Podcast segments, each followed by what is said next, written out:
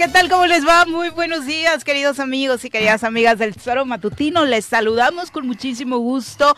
Hoy ya ocho de septiembre del año dos mil veintidós. Nos da muchísimo gusto recibirlos en este espacio conocido desde hace dieciocho años prácticamente como el Txoro Matutino, que transmite a través de la ciento tres punto siete de su F M, de doble u doble u doble u punto el txoro matutino punto com, radio desafío punto m x y obviamente a través de las redes sociales. Un abrazo para todos los que desde cualquier rincón del mundo nos sintonizan a través de Facebook o YouTube. Bienvenidos sean, y por supuesto hoy en Cuernavaca una celebración de estas eh, importantes pero también polémicas. La Feria de Tlaltenango tiene hoy su día cumbre, es justo hoy el Día de la Virgen, eh, y la celebración en Tlaltenango por supuesto hoy cobrará mayor relevancia, mayor presencia de visitantes por supuesto, sobre todo de eh, la gente que de las propias localidades de Morelos llega hasta la parroquia ubicada aquí en Avenida Emiliano Zapata en la colonia Tlaltenango, y además de eh, quienes nos visitan de estados vecinos para traer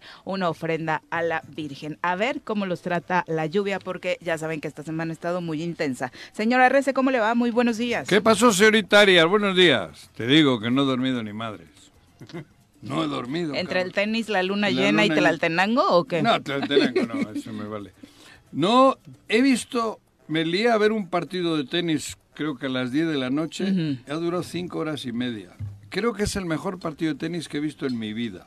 ¿Será? A las tres de la madrugada ¿Será? Terminó. Más o menos. ¿Por qué? ¿Por qué el mejor que de los mejores que has visto en tu vida? Digo, Porque para... ha sido... Y no es una cuestión de interpretación, sino de técnica, ¿no? Sí, uh-huh. no. Eh, los números así lo dicen. Ha sido, creo que el partido mejor jugado por los dos, para mí, ¿eh? Bueno, uh-huh. habré visto otros similares. ¿Qué torneo es? El abierto de Estados el Unidos. U S Open. El U S Open. Quién? U S Open. Alcaraz, el un español, español. ¿Tu paisano? No, este es de Murcia, no, que va a ser mi paisano. Y contra un italiano, Yannick Sinner. ¿Mm? ¿Alcaraz joven? diecinueve. Sí, ese, es el sí. que va el más joven en haber entrado en semifinales. Ajá. Ajá. Ha sido el segundo partido más largo de la historia sí. del, del U S Open. Y ayer se vio el, el tanto más espectacular de la vida. En serio, de la de vida. Alcaraz, de, la, así, de la vida del de U S Open. Uh-huh. Una pelota ¿De que... Qué? U S Open, no es la madre, güey. Se pasa Alcaraz ya y la pelota le va por atrás, le mete sin ver de espaldas. Ah, y, claro. Y, y la, la sí, sí, lo vi hace rato. Ese, uh-huh. cabrón, es histórico. Wow. Y no pude dormir, cabrón, porque yo quería ver. Y era tan emocionante. Emocionante no por el resultado, por los tantos, uh-huh. por cómo han jugado. Digo, a los que les gusta el tenis, les recomiendo que vean ese partido. La repetición de este partido. Probablemente sea el mejor Aparte partido. Aparte en cinco horas de su jueves. Pocos habrá iguales. Cinco, es el segundo partido más largo de la historia. ¿Qué tal? ¿El más largo cuánto duró? Pues unos el, uh, tres o cuatro minutos más, porque mm. ha sido cinco horas y media o casi seis horas. Está muy pegadito el récord. Sí, mm. algo espectacular. ¿Quién ganó los dos? Alcaraz. Alcaraz.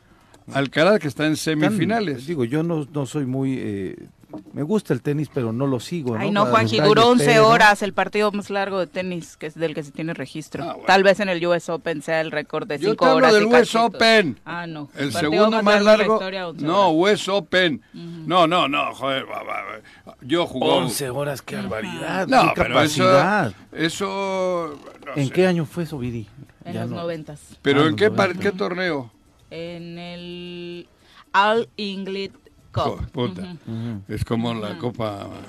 Pero More... fue Isner uno de... No, fue Isner uno de los... Sí, bueno, pero... En fin, no. Bueno. Ajá. O sea, no, como te estoy dando el dato, perdón. Sí, pero no, yo he dicho el segundo más largo de la historia del U S Open. Okay. Es que no especificaste del U S Open. Sí, al principio dije, más largo. Del U S Open. No, no, no, yo no sé. Vale la pena verlo. Vale la pena para los que les gusta el tenis. Probablemente es el partido mejor jugado por los dos...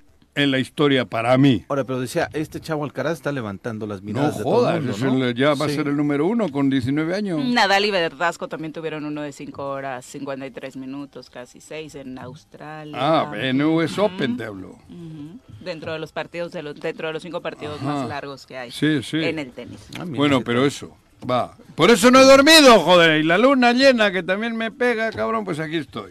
Y luego, y, y cuando ya iba a dormir me acordé de Alito. Uta, dije, de Alito o de Mario Delgado. De, y luego, el, claro, hombre, y ya se me va Alito y me llegaba Mario Delgado. Y ahí sí que ya me no, dio. No, no, lo de Morena, hoy, la es, verdad. Ahí es tuve que, es, que invocar a. Es hoy. Que es una vergüenza, es como cuando repruebas en la escuela y te dicen, señora, de verdad, su hijo no da una y demás, pero tú en casa le dices, eres el mejor, mijito. Sí. En casa vas a seguir. No, en mandando casa no, en el Zócalo, por cabrón. Dios. Sí, o sea, es increíble lo que colonia. Está dirigiendo, eh, haciendo frente la dirigencia la escuela, de Morena. Sí, claro. Le dijo la mamá frente a toda la escuela. Sí, haciéndolo sentir como que no pasaba absolutamente nada. Me parece que es una vergüenza para todos no, los militantes tiene... de Morena que su dirigente bueno, pero nacional eso. Haga esto, ¿no? Pero hay que explicar a la gente. Vamos a escucharlo, de enojan. Hecho, vamos a escuchar sí. a Mario ah. Delgado apapachando al señor Ulises Bravo ayer, precisamente ante todos los que ya se consolidaban vergüenza. Como dirigentes estatales, líderes locales de Morena, diciéndole después no de la determinación solo, del no Tribunal Electoral solo, del no Poder Judicial solo. De la Federación, José, acá güey. No pasó nada. Qué pena nada. Me da ya Morena Morelos, qué pena. En el caso de Morelos, mira, tenemos el acecho permanente de las autoridades electorales. Todo el tiempo están viendo cómo le meten el pie a Morena. Y no, no, no han podido. Morena sigue creciendo, Morena se sigue fortaleciendo. Ulises Bravo, ¿dónde estás, Ulises? ¿Qué presidente? Ulises fue electo. Fue, fue electo como congresista primero. Es, eh, ha tenido una participación muy activa en nuestro eh, movimiento. Desde que hicimos alianza con el P E S en el dos mil dieciocho, no es nuevo en el movimiento, ha estado eh, desde hace varios años. Él fue electo congresista, después en una votación muy cerrada ganó la dirigencia estatal y ahí está el tribunal metiendo eh, su mano y eh, decidió darlo de baja. Pero ya le dijimos pues que para nosotros, él es el presidente del partido en Morelos y lo vamos a poner a trabajar, así que no, no se va a salvar de, de, de la chamba.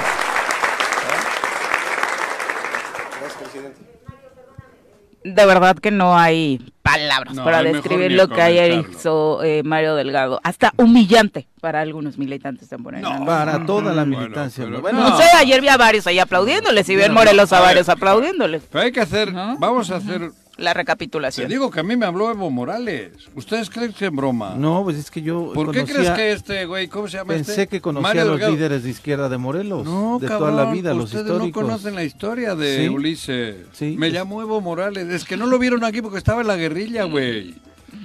Y Mario Delgado no, con él. Después va a ser Ulises Bravo Los Zapata. Dos estaban Mario, en la guerrilla. Sí, claro. Estuvieron en El Salvador, en Nicaragua. Sí. Estuvieron luego con el difunto Chávez en Venezuela. En el Partido Comunista de México. En el Partido Comunista, sí, cabrón. Sí. Y ahora pues... aliados de Fidel. Está, hasta tal vez hasta en, en la clandestinidad. Estuvieron. Y Mario Delgado, ahí lo único que hizo es descubrir lo que yo ya había hecho desde el lunes. Esos valores de la izquierda. Claro, joder. Esos, es, esos liderazgos de la izquierda históricos. Claro. Vergonzoso por donde se le bueno, ahora, ahora vamos sin sarcasmo. No tiene madre, güey. Es terrible lo que oh, hace el dirigente cabrón. Morena. Es pero vergonzoso. Es que yo ya no sé ni qué... ¡Ah, pásale, güey! Casi te quería ver. Te habla Mario Delgado. No, hombre, Carlos. Siéntate, Carlitos Caltenco. Dice Juanji, ¿dónde está Carlitos? No, no, ¿Dónde está no Carlitos? Y no viene Carlos por la pena, güey. Ay, madre. Vamos a ponerle su rola mientras toma siete. Ponle a Carlitos.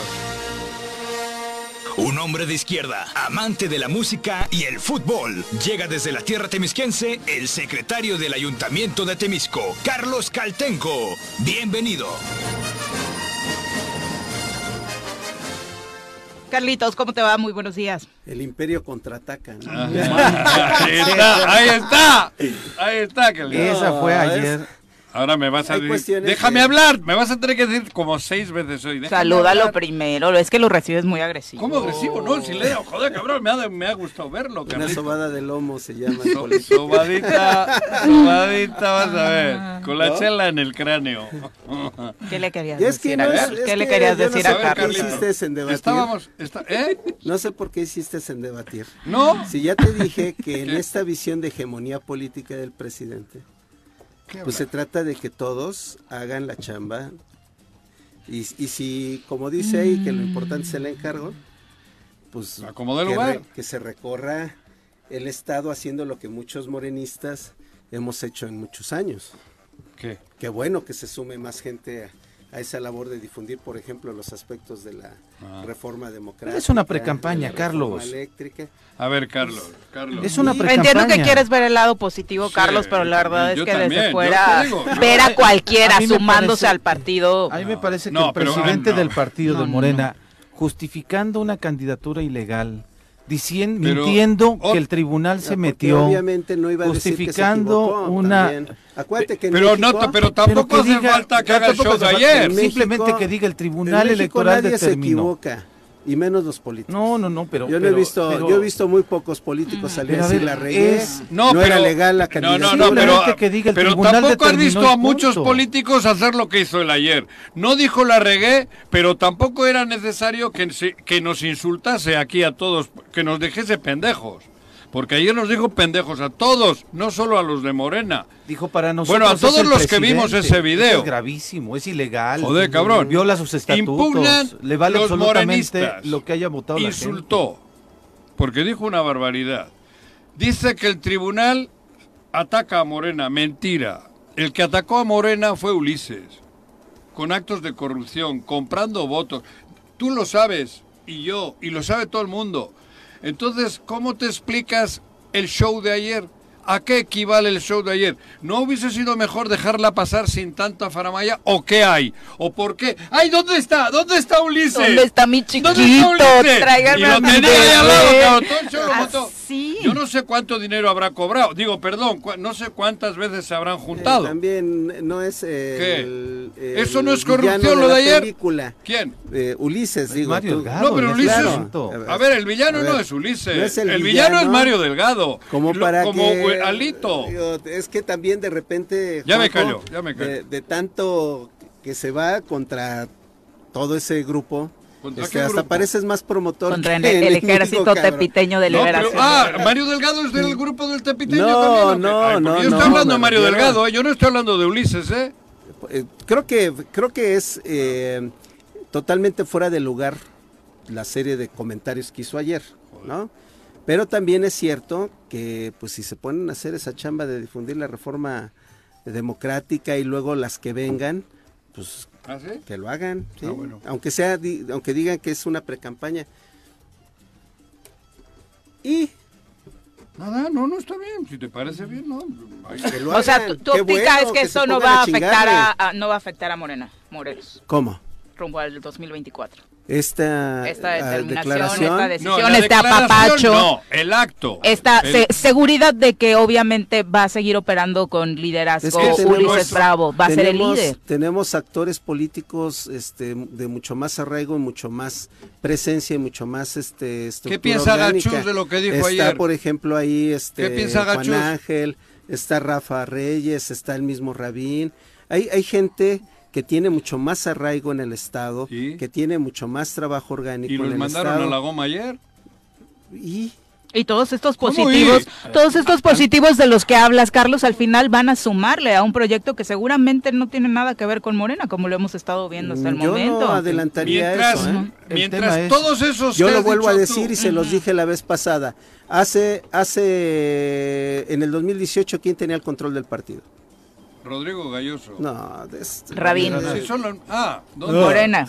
Este, este se va con sus antagónicos, no, si no lo sacas de ahí. No, en, aquí dominaba el P R D y ahora está no, la, la mayoría están en Morena. En ¿Cómo? dos mil dieciocho no, no, no dominaba el P R D. En dos mil dieciocho, ¿quién ah, tenía el control de Morena? Ahí perdió el P R D. ¿Quién tenía el control de Morena? Lo tenía Rabín. Rabín, ¿no? Rabín, ¿fue el candidato? No. Entonces. No, pero si yo no estoy hablando del candidato. No? O sea, a mí ver, el candidato. Es que, Carlos, es que, es que yo, tampoco yo, podemos clavarnos medio programa hablando de. ¿Cómo sí, no te vas a clavar medio programa? Yo, yo si quiero es... hacer una puntualización. Pero ¿no? si o es sea, lo más. A ver. Le, le estamos dando más importancia. No, yo le doy la que, que no tiene. tiene. Yo le voy a dar importancia la a la institución. Lo que pasa es que no le quieres dar. Porque yo, sabes que esto le ha pegado un madrazo a Morena ter, tremendo. Yo le quiero dar... Aquí, sí, claro que sí. Yo le quiero dar claro un sí. tema de institución. A, a mí no, porque yo trabajo todos los días por el A partido. Morena, he dicho. Eh, le ha tema, hecho daño eh, lo que ocurrió ayer. Un golpe, le ha vuelto a hacer daño a Morena, a Morelos. Yo coincido claro. con Juan José en lo siguiente. A ver, el tribunal pide que se reponga el procedimiento. Tiene que haber un presidente legal. Ya lo nombró ayer. Ayer Mario Delgado lo que hizo es... Si ustedes en Morena nombran un presidente legal, le vale absolutamente un cacahuate. Este es mi presidente, dijo. Dijo, este es mi presidente. Y el presidente que vaya a llegar a Morena Cachur, va a llegar completamente descalificado por su dirigente nacional.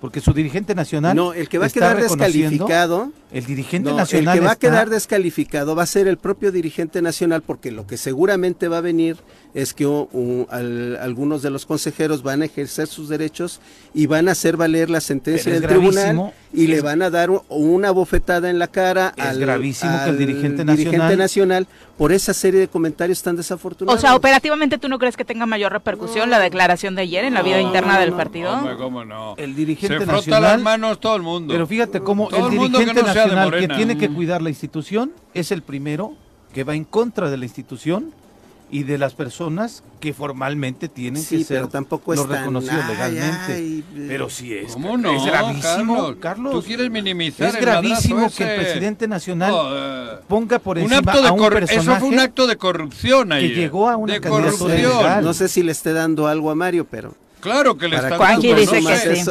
Juanji dice la, que sí. La postura sí. no sé cuál sea, pero que le están dando, le están dando. Pues es Joder, el interés cabrón. del dirigente por encima de los estatutos. Sí, claro, por encima de los Eso es terrible. Yo Incluso lo que, le dijeron. Yo lo que me refiero es, Mario Delgado es, con lo que hizo ayer, demuestra prácticamente que está... Que le vale madre en Morena no y Morelos. De no traicionar Joder. y de no, este, demás que tienen los morenos, no lo cumple. No para que no se malinterprete tu postura, Carlos, Robert Vargas nos dice, ¿cómo es posible que un político defienda la corrupción de Ulises? Yo no no estás defendiendo eso, ¿no? Eso no o sea, digo, no, para no, que quede claro no, como, como es. No tampoco se vayan al otro lado, ¿no? No, no, no nada. Pero yo entiendo, yo si estuviese en tu silla estaría incómodo también. ¿Por qué? ¿Te la cambiamos, Carlos? Claro que estás incómodo. ¿Te la cambiamos? Tú en el fondo dirás... Tráiganme otra silla vente, para Carlos. Vente acá, tú vente, Juanjo, yo voy para allá. Ven, ven. Yo no estoy ven, incómodo. Vente, siéntate acá, cabrón. Tú pregúntame no, lo que te he preguntado yo. No. Yo te contesto como Carlos Caltenco. No, Juanjo, no, hombre. Tú, lo que pasa es que tú... Juanjo, no. Juanjo, a ver, no. Yo, mira, yo Juanjo, no, olvidé, no, no se te olvidé. Carlitos. El consejo político de Morena... Para mí no se excedió en la sobada del lomo, Mario. Para ¿Eh? mí, se excedió en la sobada del lomo. Es su consen, es su no, consen. Para no mí, no tenía de... que estar Ulises Bravo ayer. Lo de ayer Bravo es una mentada de madre a Morelos. La, la, reunión de, la reunión del día de ayer era presidentes del comité, secretarios del comité, secretarios de organización y presidentes del consejo. ¿Qué ¿Dónde carajos, está? ¿Qué Ulises, carajos ¿dónde tenía está que estar? ¿Dónde Ulises? Está mi chiquito bebé? ¿Por qué tenía que estar este personaje que no es presidente del consejo, que no es secretario del consejo, que no es secretario de organización y no es presidente Pero del partido? Pero es uno de los hermanos de los gobernadores y... del... Bueno, entonces, que lleven a entonces, todas las familias. ¿Por qué criticaron a Rodrigo Gayosso, que era el hijo del gobernador, entonces? Pues, ah, bueno, a, mejor enfoquémonos allí. Además, están, a ver, estamos aquel, perdiendo de vista, mismo, estamos este perdiendo es medio de hermano vista. Y aquel era medio hijo. A ver, ¿no? Sí, Ajá, con, sí. conviene Digo, ser la mitad. A sí, ver, está todo para la eso, cabrón. Creo que eso es más importante. Eso, eso es más importante. Eh. Y eso, además, eso yo lo he sostenido siempre. Los mismos errores que cometió Gayosso, excesos, excesos Graco, que cometió Graco ah. con, con Rodrigo. El uso faccioso de las instituciones, del Congreso, de todo el aparato de Estado para golpear a sus oponentes políticos, lo mismo está haciendo el gobierno del Estado, el gobernador, con no su hermano. hermano. Pero ¿sí? oponentes políticos ojo, de Morena, güey. Ojo. Ayer claro. le puse una... Déjame chinga... terminar, chingada ah, madre. Perdón, ah, no, ey, ese vocabulario, perdón, muchachos. Perdón, perdón, perdón. No, no, sí, siempre dile, haces dile. lo mismo. Claro. No. Siempre, claro. siempre, eh, digo, en este caso, eh, están haciendo exactamente lo mismo. ¿En qué paró esa aventura de Rodrigo? De Él aventó a todos sus aliados naturales sí. a los brazos de Morena en el dos mil dieciocho, ¿sí, ¿sí o no? A la hora de resolver las candidaturas, nada más su grupo de confianza. Así es. ¿Sí? A su grupo de diputados consentidos uh-huh. que lo apoyaban en todo, a su grupo de, de, de las dos, tres expresiones, A D N, M D M, de, de este, del P R D, que eran P R D. El, el núcleo de, de Graco, y todos los demás fueron corriendo a los brazos de Morena. Y ni siquiera el grupo de Graco, y no, el grupo de Rodrigo. Era el la grupo de Rodrigo, los, los empujó hacia, hacia allá, y la primera en salir fue Lucy y todos los demás, este, empezó la diáspora. Los mismos errores, los mismos errores que cometió, es, lo está cometiendo el gobernador. Y la cereza en el pastel es, Carlos, ayer fue el gobernador a Temixco A ver, con la Juanji, diputada Macrina. ¿Por, ¿Por qué te tapas la boca? A Cuentepe.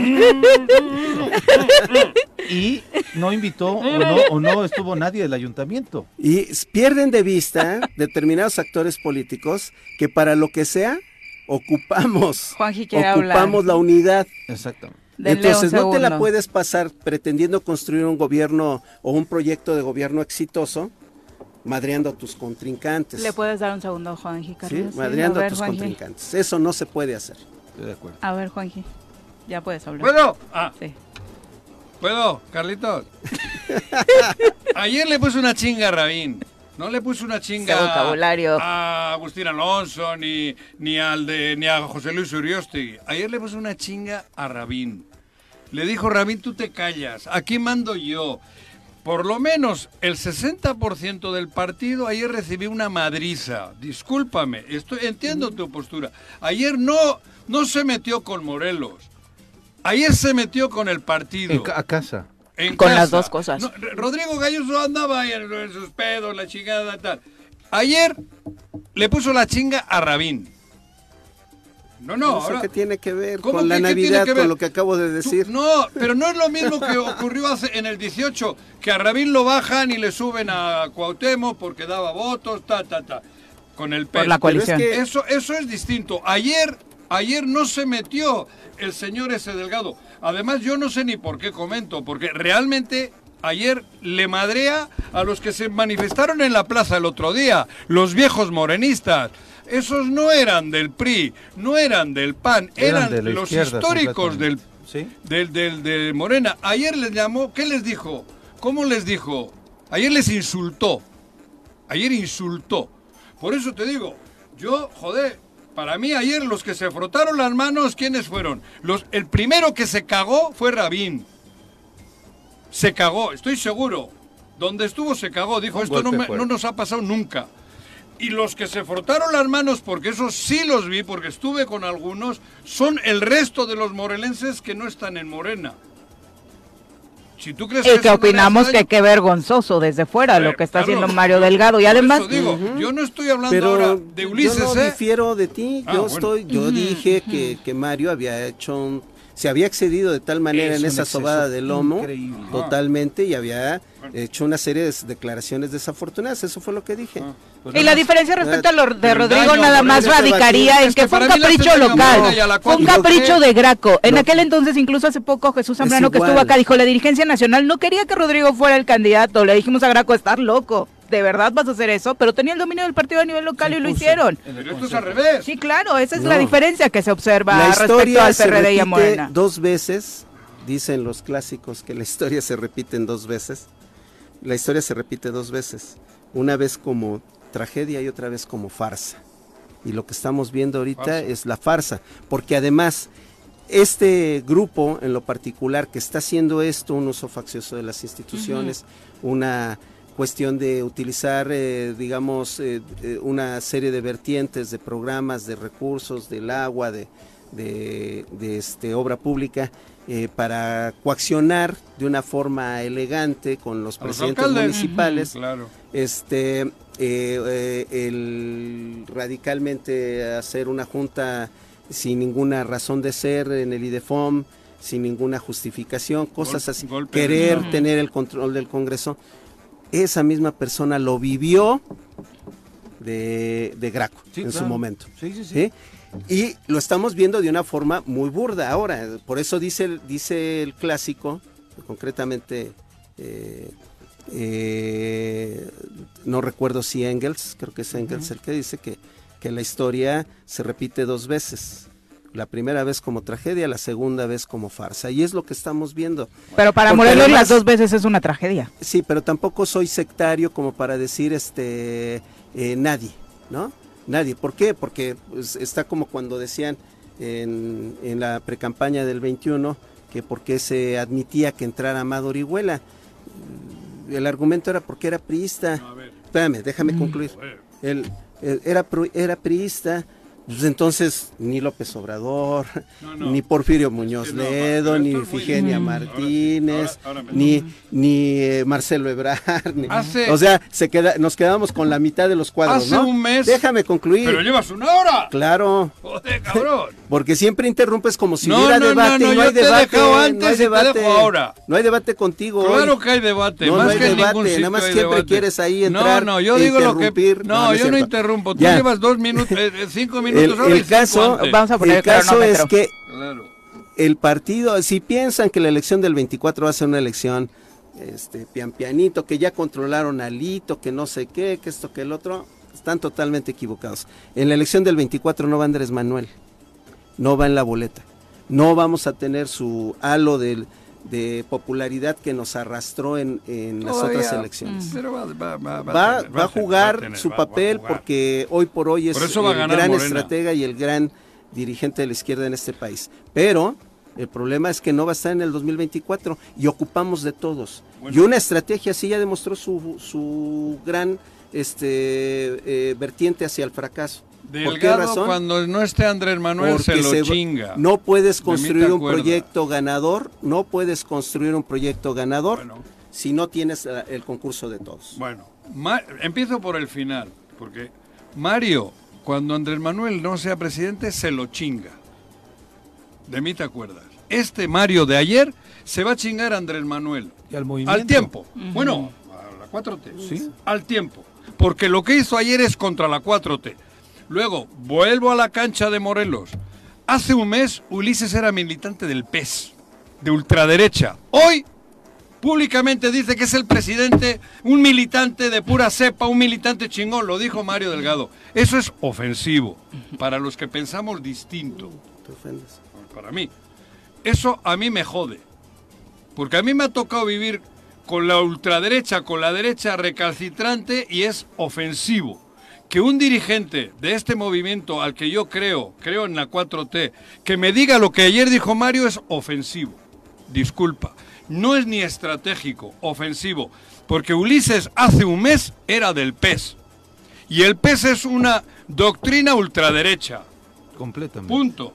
Ahora, de eso le pasa a ser el dirigente, porque lo impuso ayer, contra toda la gente que piensa parecido que yo y que tú.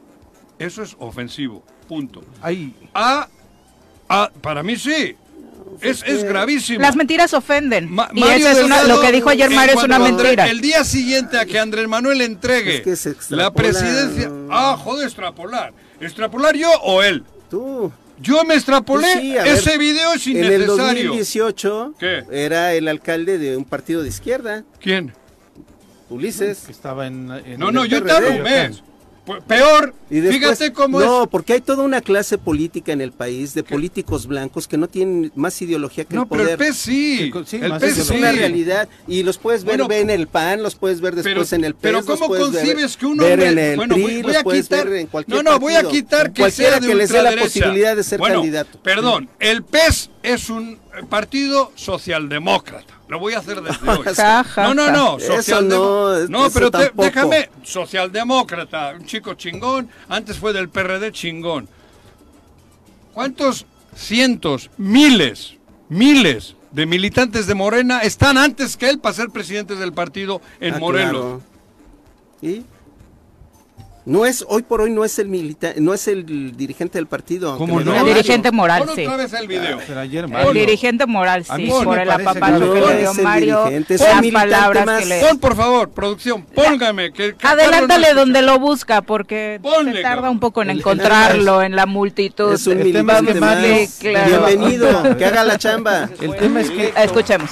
A ver, que Carlos no lo ha escuchado. Fue el productor anda más, anda también con él.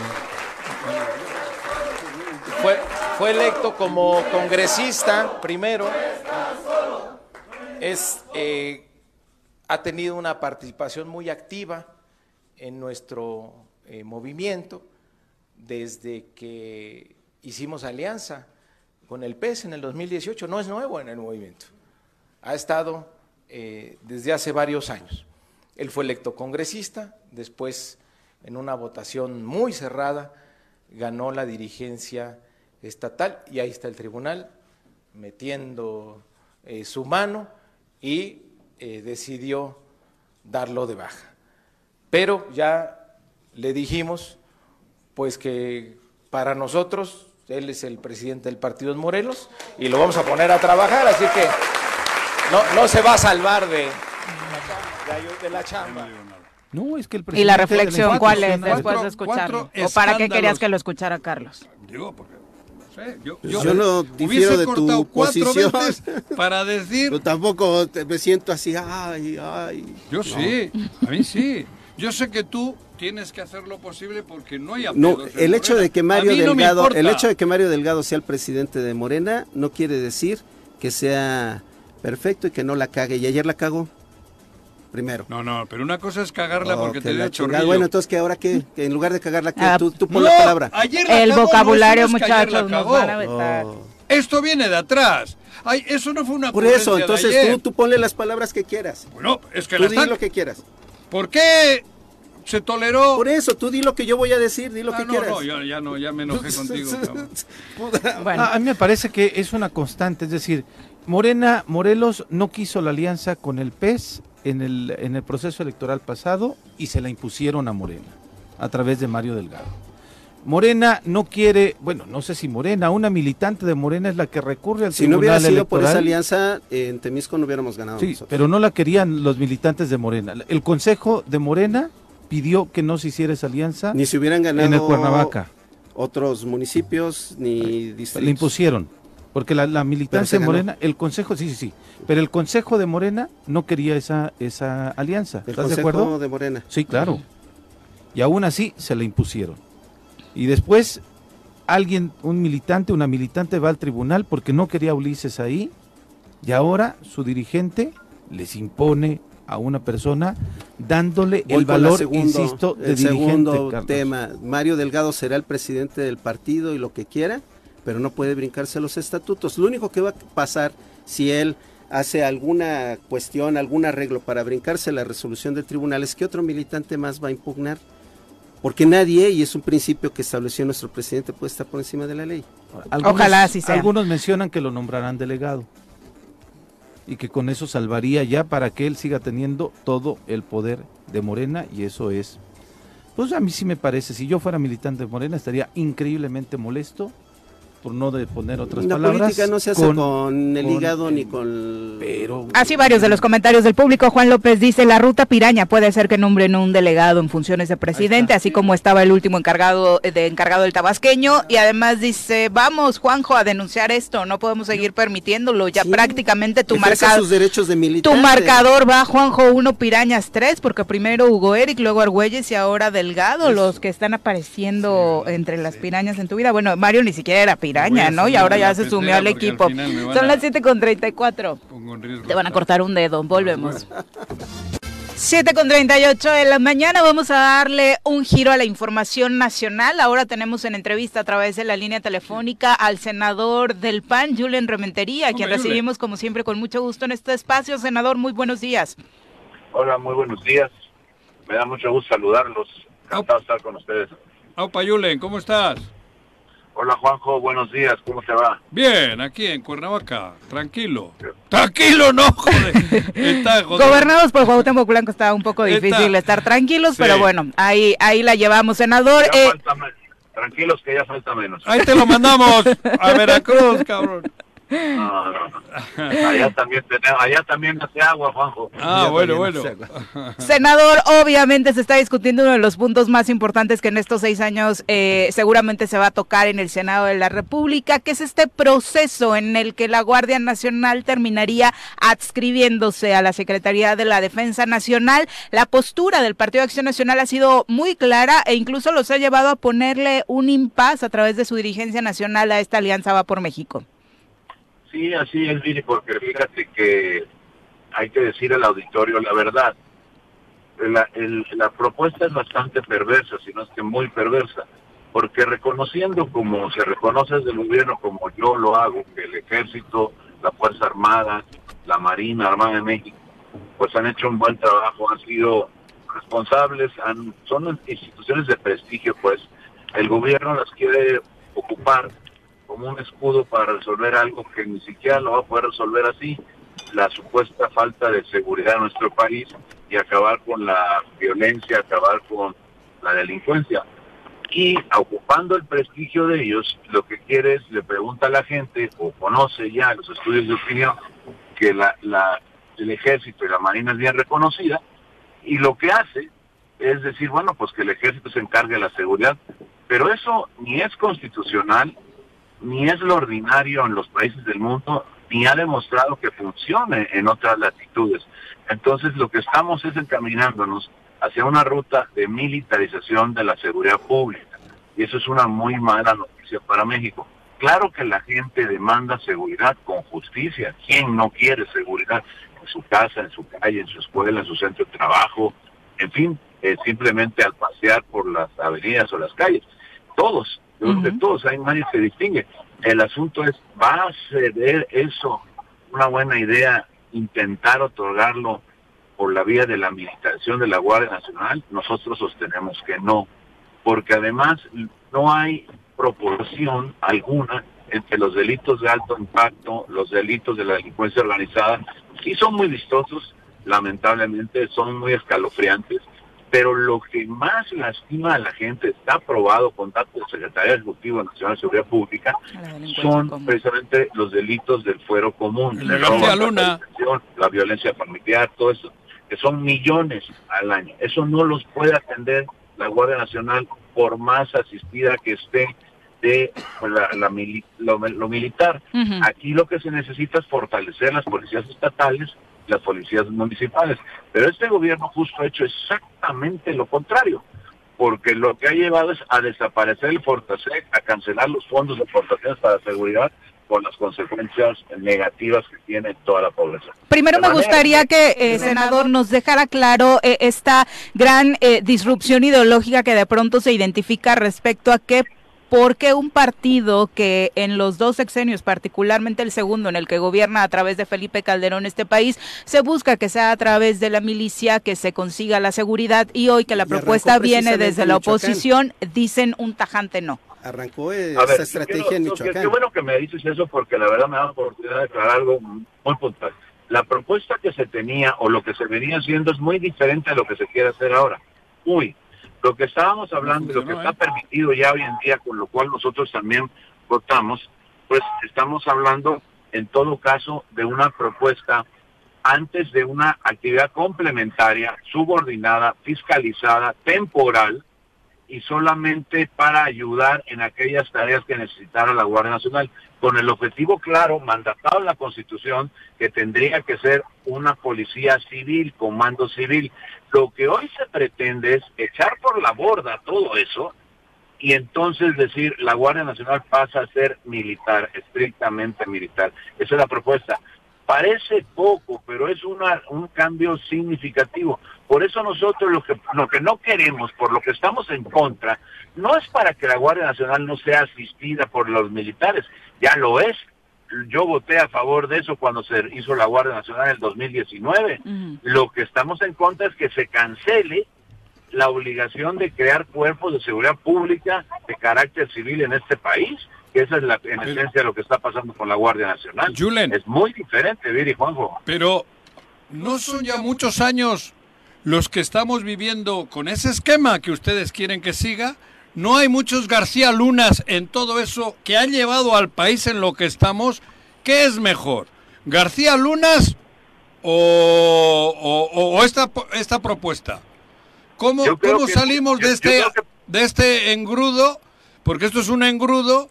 Si te repito, en tantos años de ese sistema, porque ha sido el sistema que tú dices, el país está patas arriba en todos los eh, temas de seguridad y de inseguridad. Yo creo, García yo Luna creo... García Luna está en el bote, por ejemplo, que es el, el, el, el, el ejemplo de, de, de lo que se ha hecho durante tantos años. ¿Cómo salimos ah. de ahí? A ver, yo creo que plantearnos esa disyuntiva, Eh, me parece que se queda un poco corto, Juanjo, lo digo con mucho respeto. Sí, sí, sí, yo escucho. Creo que lo que se ha hecho no está bien, pero la solución no es hacerlo peor. O sea, no ha funcionado lo que se ha hecho. ¿Por Ajá. qué quieres seguirlo haciendo? Pues yo creo que la ruta no es García Luna, pero la ruta tampoco es esta. Yo creo que la ruta pasa por fortalecer, que no se ha hecho ni antes, mucho menos ahora, es las policías civiles, la de los estados. Si vemos en número, las policías de los estados son muchísimo más numerosas, pero con menos recursos, peor capacitadas, peor equipadas, pues claro que no pueden con todo, todo lo que tienen que enfrentar. Entonces, ¿qué es lo que hay que hacer? Construir una ruta diferente, no plantearnos la disyuntiva, porque ahí sí, como tú dices, pues tendríamos que escoger en, entre el peor de los males, ajá, o el menor de los males, y eso pues no es una buena opción. No no quisiéramos tener que tener esa opción, pues no sé si me explico. Sí, sí. Sí, pero eh, eh, volviendo al tema que planteaba Viri. Te, eh, te saluda senador, Carlos Caltenco. Eh, ¿cómo, ¿Cómo comprender este viraje de la posición política específicamente del P A N, cuando en el P A N, el P A N en las administraciones del P A N, eh, precisamente en Michoacán, fue donde arranca esta... esta estrategia de involucrar directamente a, la, a las Fuerzas Armadas, a las tareas eh, policiales sobre los delitos de alto impacto? Y bueno, con todo lo que sucedió en los años siguientes y sigue sucediendo en Michoacán, eh, ¿cómo se justifica? ¿Cómo, ¿por qué entonces sí y ahora no? Y sobre todo, eh, la, la Guardia Nacional no dejaría de ser la Guardia Nacional aunque esté subordinada eh, administrativamente al Ejército. Sería el mismo cuerpo de, de policía que estaría combatiendo ese, ese tipo de delitos, los delitos de orden federal. Eh, ¿Por qué la, la diferencia si en este caso está más legitimada institucionalmente? Yo creo, yo creo, Carlos, que hay una diferencia grande, sustantiva, que pareciera que en el texto no, no se percibe, pero estamos hablando de perder la posibilidad total de que la policía sea civil, de carácter civil, con las funciones que tiene específicamente, no aquí, sino en el mundo, las policías civiles.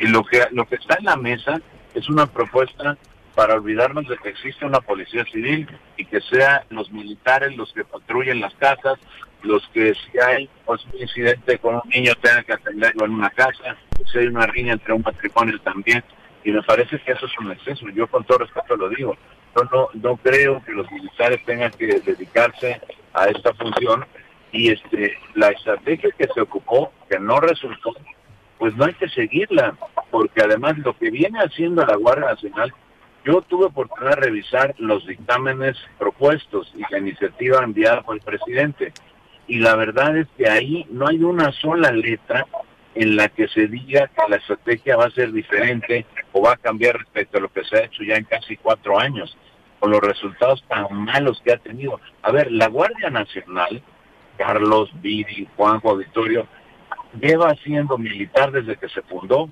indebidamente, pero así ha funcionado. En los hechos es militar actualmente, y el resultado es malísimo.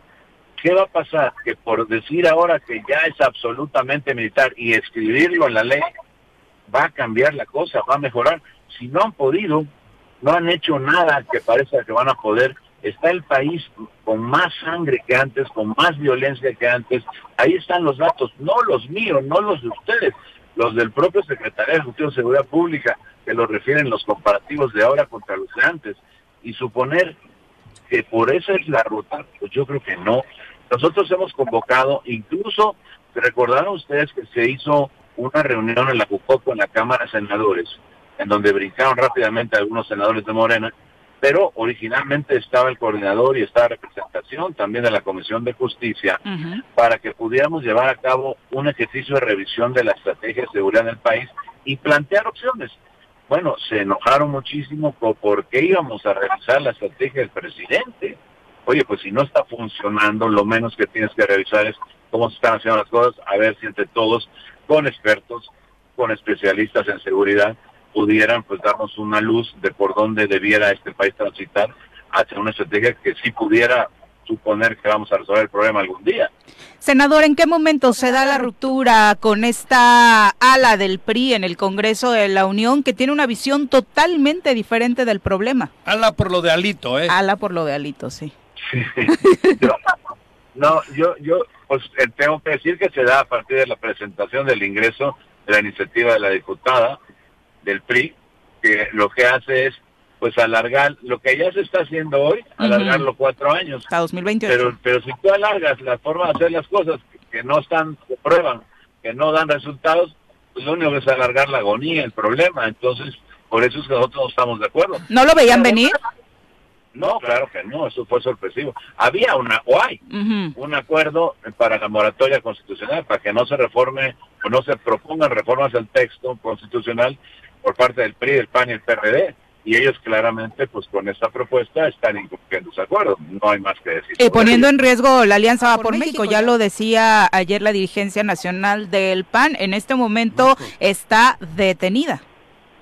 Pues sí, tristemente sí, porque yo creo que aquí lo que nos debe interesar es el interés superior del, del, del, del país, y me parece que en temas como lo que es seguridad pública, pues nos debería de unir a todos y buscar en las causas comunes pues los encuentros y las y resolver nuestras diferencias, cualquiera que sea. Lamentablemente no sucedió así, pero bueno, esperemos que esto se pueda corregir. No se ha votado, uh-huh. están a tiempo. He oído que hoy van los legisladores del P R I, los diputados federales, a un desayuno con el secretario. A las diez de, de la mañana, sí. Pareciera que pues van a, pues, a, a comentar con él este tema. Me da la impresión, no quiero... este, presumir de divino, pero me parece que van a salir de ahí más convencidos que lo que van, y este pues esa no será una buena noticia. Deseas tristemente lo de la alianza porque obviamente las posibilidades rumbo a dos mil veinticuatro disminuyen para cada uno de los integrantes de esa de esa coalición. ¿O no? Pues mira... De acuerdo a los números que hoy que... se han presentado en encuestas, uh-huh. disminuiría. Sí, sí, pero... Yo creo que la alianza, al final de cuentas, pues tiene esta condición de... de mucho ruido en su relación actualmente, pero yo no creo que al final de cuentas tenga que ser así el final, ni tampoco creo que se cancele la posibilidad de alternancia, porque al final el P A N es un partido que es bien reconocido, que está fuerte, que tiene que trabajar y que puede crecer, y que tiene que encontrar las causas con la población, con la alianza de ser con los ciudadanos, porque hay cada día, Juanjo, Viri y Carlos, hay más cada día gente que reconoce que este gobierno no está cumpliendo con todo lo que ofreció y que quieren es que se corrija el rumbo, porque quieren seguridad, quieren empleo, quieren salud, quieren las tres eses, solvencia económica, salud y seguridad. Para concluir, dentro de estas propuestas que el P A N tendría en mente para mejorar la estrategia de seguridad y que no quede solo en un tajante no a lo que diga el presidente, ¿nos podrías compartir un poco de lo que piensa Acción Nacional para resolver este problema? Sí, a ver, yo creo que en seguridad necesitamos inteligencia financiera ocupada a los delitos de alto impacto al atacar el dinero de la delincuencia organizada. La, la U I P se ha dedicado más a atacar políticos que a atacar, debería de ocuparse en ello. La inteligencia también de las policías estatales, reforzarla en una estrategia clara, coordinada a nivel central y, y bueno, equiparada también a nivel estatal. Lo mismo lo, lo que alcanza a hacerse los municipios importantes del país también. Luego, reponer los fondos federales que se tienen que entregar a los estados y los municipios, bien fiscalizados para que se ocupen en lo que realmente es, no para coches de lujo del comandante o para cosas de eso, sino para equipamiento, para capacitación, para adiestramiento, para la preparación de los cuerpos policiales, mejorar el tema de los salarios. Pero todo eso tiene que ser una estrategia integral, porque no se puede pretender que todos los delitos con que se cuentan por millones del fuero común pues puedan ser atendidos pues con policías sumamente vulnerables, mal preparadas, totalmente desarmadas en algunos casos casi, y entonces pues eso da el traste con ello. Hay cosas que están establecidas en programas de seguridad que hay que llevar a cabo e implementar para poder lograr mejores niveles de eficiencia en la en la impartición, o más de, más que en la impartición, en el patrullaje de las calles, en la prevención, que es donde tenemos que entrarle muy duro. Y luego la otra parte de la seguridad que tiene que ver con la procuración y con la administración de justicia, que eso ya no es tanto a nivel municipal y algunas ni siquiera a nivel estatal. Pero sí, yo creo que de forma integral hay cosas que hacer, pero hay que hacerlo con seriedad. Si lo que queremos es solamente darle poder al ejército, entregarle el país a los militares, pues eso es una muy mala noticia para México, tristemente hay que decirlo. Y yo creo, nosotros hemos propuesto, y hoy lo vamos a hacer otra vez, uh-huh. yo particularmente lo voy a hacer, es una propuesta para provocar la discusión sobre si conviene o no un parlamento abierto. Por lo que veo, seguramente lo van a rechazar, pero lo que hay que hacer es lo que dice el presidente, ahí sí coincido con él, si el pueblo manda, informemos al pueblo y que el pueblo nos diga, oye, sí quiero a los militares en las calles o prefiero una seguridad pública y que los militares solo ayuden cuando es estrictamente necesario, cuando las policías a lo mejor necesitan de los militares, que no son pocas veces, lamentablemente, pero tener un periodo que nos permita en el tiempo de unos cuantos años tener una transición donde volvamos a recuperar la seguridad pública para las, los mandos civiles. Senador, pues muchísimas gracias por la comunicación, muy buenos días. Al contrario, Viri, Carlos, Juanjo, un gusto saludarlos a los tres y desde luego a todos los de ustedes. Da vale. mucho gusto saludarlos, de verdad. Vale, Julen. Buenos días. Agur. Que, que mira, que, que si va el presidente a preguntarle a la gente, la gente va a apoyar la posibilidad. Sí, claro. Pero un tema de seguridad sería... De, de, delicado, delicado ¿no? meterlo yo, a consulta, yo ya ¿no? fijé uh-huh. mi postura, no estoy de acuerdo con la propuesta del presidente. Yo sí, pero, yo sí, pero yo también. Es que fíjate cuando cuando le preguntaste cuándo el P A N cambió de ideología para este oponerse sí, a eso, sí. yo le preguntaría a los de Morena cuándo cambiaron de ideología no, como para porque, militarizar no, la seguridad no, no, no, nacional. No, pero está para pues le están militarizando, Carlos, ¿no? le están militarizando, Pepe, Carlos, Miri, no, no, Carlos, Pepe, pero la Miri, gente Carlos. votaría a favor de la propuesta. A ver, a la mano. Eso lo digo bueno, así con toda honestidad. Tienes, ayer habló el vicealmirante. Ayer ya hablé, hablé. Ah no, pero ayer, ah. espera, espera, espera. Ayer habló el vicealmirante. Uh-huh. Guarneros. Guarneros. Dice que está cabrón el pedo el Morelos porque le falta diez mil, ¿eh? Que está amenazado uh-huh, de muerte. Que ya recibió ¿Quién? amenazas de muerte. ¿Guarneros? Ajá. Sí. Joder. Y que no son tres, son cinco, ¿no? Llevamos seis años igual, Guarneros. ¿Qué te digo? Seis sí. amenazados uh-huh. de muerte. Uh-huh. ¿Qué te digo? Dice Guarneros, no puedo, me faltan diez mil hombres. Y voy a ir al Congreso a pedirles dinero. Guarneros, seiscientos millones se han gastado en, en comunicación, cabrón. Sí, seiscientos, por ejemplo, puede hacerle así. Es que voy a hablar de lo que dice Julen. ¿Sí? Eso es un mando civil, ¿no? Sí. Estamos bajo un mando civil. Híjole. No, no, no, aunque haya sido vicealmirante.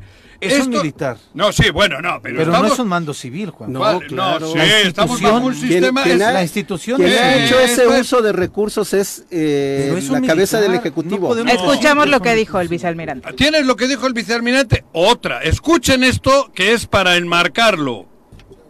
Ya denuncié, yo denuncié ante la F G R. Apenas. Este, entonces, eso es lo que nos corresponde hacer a los ciudadanos que estamos comprometidos, denunciar. Son quince grupos criminales los que Son catorce grupos que hay en el Estado. ¿Y quién se adjudicó estas amenazas en su contra? Mm, no te puedo decir, pero yo ya los denuncié. ¿Fueron telefónicas dos, estas amenazas? Dos, este, sí. Por teléfono. Por teléfono. ¿Son recientes? ¿Hace qué tiempo? Pues ya, ya va a cumplir un año. En esa declaración no, no era esa parte, ahí habla no, donde pero... están los muert... eh, las amenazas de muerte, no, perdón. No, hay otra, uh-huh. no sé si es en esa misma declaración, más adelante o más atrás o en otro momento, pero ayer dijo lo que acabo de repetirlo. Sí, sí. Dijo eso. Me faltan diez mil, yo no puedo hacer nada más, me faltan diez mil policías. Va, va tener... con ese falso discurso de que al Congreso, Juanjo. Y eso, y... A ver si... estrategia que dé resultado si no tiene suficiente personal humano. Eh, nos faltan un promedio de ocho mil policías en el Estado. Eh, uno de los problemas graves por los cuales los jóvenes no quieren ser policías, pues es el bajo salario. Entonces esperemos que en esta próxima eh, legislatura en el Congreso se llegue a un acuerdo de aumentar eh, los recursos para poder Esto... aumentar los salarios de, ¿Eh? de, de los policías. Por ejemplo, fíjense, en, en lo que es re, reinserción, como nos cedió el gobierno federal... Bueno, ahí ya habla de las bueno, penitenciarias. Sí, de los esto está peor que lo de... Mario, ¿cómo Delgado. se llama? Delgado. Que lo de Mario Delgado. A, a lo que iba el diputado, el senador Julen, Julen senador. Rementería, senador. que era el senador Julen Rementería uh-huh. el que ha estado diciéndolo. Bueno, con lo que se ha gastado en lo que va del sexenio en comunicación social el gobierno del Estado, le alcanzaría para pagar un año tres mil setecientos cincuenta policías. Ándale, más. Esa Señor es Warner, la fórmula. Pásenle ese dato a su jefe. Y, y el Congreso en el presupuesto que tenía aprobado tenía un incremento para haberle metido otros cuatro mil. En la propuesta lo de los diputados. La propuesta de los diputados, la señor no Guarneros, la que Cuauhtémoc Blanco no quiso, ni ustedes, ahí iba un incremento en el anterior ya para otros cuatro mil. Había dinero para que usted tuviese más posibilidades de hacerlo. Entonces, ahora, recuérdale también, ¿a dónde vamos? Que, que se necesita un, una ¿A policía, dónde vamos a parar, un gobernador, porque el gobernador es civil, ¿eh? El que manda a la policía sí. Aquí es el gobernador, sí. Y es civil, sí. Bueno, casi. Sí, no, sí, sí es civil. Ah, bueno, pero sí, recuérdale, ¿no? Que el ah, gobernador puede, también es civil. El gobernador puede cambiarle el Como presupuesto. Están trabajando con el presupuesto dos mil veintiuno, en donde le pusieron esa famosísima cláusula. Claro. Este, pueden, obviamente, puede, puede redireccionar. redireccionar sí, eso. Que no le diga al Congreso. Claro. Lo, van a tar, mire, Guarneros, veinte. Convencer a veinte es más difícil que convencer a uno. No, convence al no, gobernador. Ahí te equivocas. El año pasado los convencieron. Ah, bueno, sí. No. Había, había dieciocho aquí, va, pero hable con su gobernador, Pepe. Hable con su jefe, señor Guarneros. No, el año pasado, en diciembre de dos mil veinte, ¿quién hable sabe con cómo su jefe, su jefe puede disponer dos mil veintiuno. Del recurso como se le dé la gana. ¿Cuántos millones fueron del reemplacamiento que estoy jode no jode? Un fregadal. Pero, pero, pero e iba a mejorar la, segu más, e iba a mejorar la seguridad, la seguridad era para detener delincuentes, era para identificarlos Incluso, a través fíjense, de las placas. Fíjense. Pero él que ha dicho que si la han amenazado de muerte, en promedio, ¿eh? Porque dije eh, lo que se ha gastado la administración en seis años, en cuatro años. Si dividimos estos tres mil setecientos cincuenta policías, por lo menos mil policías sí pueden, pudieron haber contratado con un sueldo que es de los más altos. Que de, ¿sí? Y aquí tres mil pesos hago, los, hago trece, comercial. Son los de Temixco, ¿no? Jojutla, Temixco uh-huh. y la C E S son los que mejor pagan a los policías. Uh-huh. Hoy se está metiendo en este mercado de las piernas de seguridad también Xochitepec, hay que reconocerlo, están el... tratando de, de atraer, de mejorar las condiciones mejorar laborales, las condiciones laborales, ¿no? Pero somos los que mejor pagamos a, a los policías. Los municipales. Sí, y, y no, y también en el estado sí, tienen sí, un sueldo, el parte. Sueldo promedio anda entre anda entre alrededor de diez mil quinientos, once mil bueno, pesos. Señor Guarneros, convenza al gobernador. Entonces convenza, menos gasto no en, en, en comunicación, más, más gasto en eh, y tendría mil elementos. O hable con Ahora, Mario Delgado. ¿Te acuerdas cuando él les arregla el pedo? La, la, la otra de Guarneros ayer, porque Deja ayer pasa, todo mundo anduvo, pero con ganas de regarla. O sea, el que la regaba decía, ahora la riego más. Uh-huh. ¿Y? ¿Te acuerdas cuando eh, eh, asesinan, Viri, incluso a la chica esta de Cuautla que va a pedir un trabajo uh-huh. y aparece después el cuerpo asesinado, que este cuate que la llevaba en un carril? Ah, en la carretilla, ¿no? Cuando el diablo. Diputado Julio César Solís dijo, ya están identificados... Ah. Son, que la acusaron es, de un haber... grupo, es un grupo de trata de, de haber personas. Filtrado información. Salió en rueda de prensa el, el comisionado Yo a decir, no. El diputado les está avisando, está advirtiéndoles que ya vamos. Lo demandaron. Ayer, ajá, ayer salió este, Él. el comisionado, y dio a decir uh-huh, que ya tres. saben quiénes, ejerce, quiénes hicieron el hecho de violencia en Tlaltecapixtla, pero además dio los apodos. ¡Qué barbaridad! Bueno, pero... ¡Qué nivel de estupidez! Psst. Y de contradicción del comisionado. Pero pero esos son los momentos pero, que... ¿Les está sale. avisando? Y luego... Se va a autodemandar porque pero, el, el diputado alguna vez lo hizo. El diputado no dijo nombres. Pero además él dice ayer que está amenazado de muerte, ¿no? Uh-huh. ¿O no? O, sí, sí, sí. Mal. Eso fue lo que fiscal, escuchamos en el primer audio. Pero, pero, pero a ver, él dice que tiene... ¿Cuántos? Dos. ¿Que tiene dos qué? Dos amenazas de no, muerte. No, no, güey. Y que denunció hace un año. Sí. Pero ¿cuántos tiene con él? Ah, no. Para que le lleguen a todos, ¿no? no. Tiene un... ¿Quién le llega a Guarneros a darle un susto? Difícilmente. Nadie. Y esperemos Imposible. que no le pase nada también. Guarneros, estamos dos millones de morelenses en peligro de muerte, cabrón. Dos millones diarios. Salir a la calle es una aventura. Pero bueno, eso lo voy a dejar al margen. Ustedes utilizan, o el sistema, utilizan la amenaza a gente como los que trabajamos en medios. Y encima... Si nos descuidamos y no acatamos esas amenazas, ustedes nos provocan luego problemas jurídicos sembrándonos cosas. Así nos tienen. Y se lo digo de frentito. Así. O sea que usted está amenazado de muerte. Pues lo siento mucho. Pero en esa situación muchos vivimos en Morelos. Muchos. Y, y, no, y bueno, y, y un, encima un eso. Y si no nos asustamos o hacemos que no nos asustamos, luego nos viene la otra.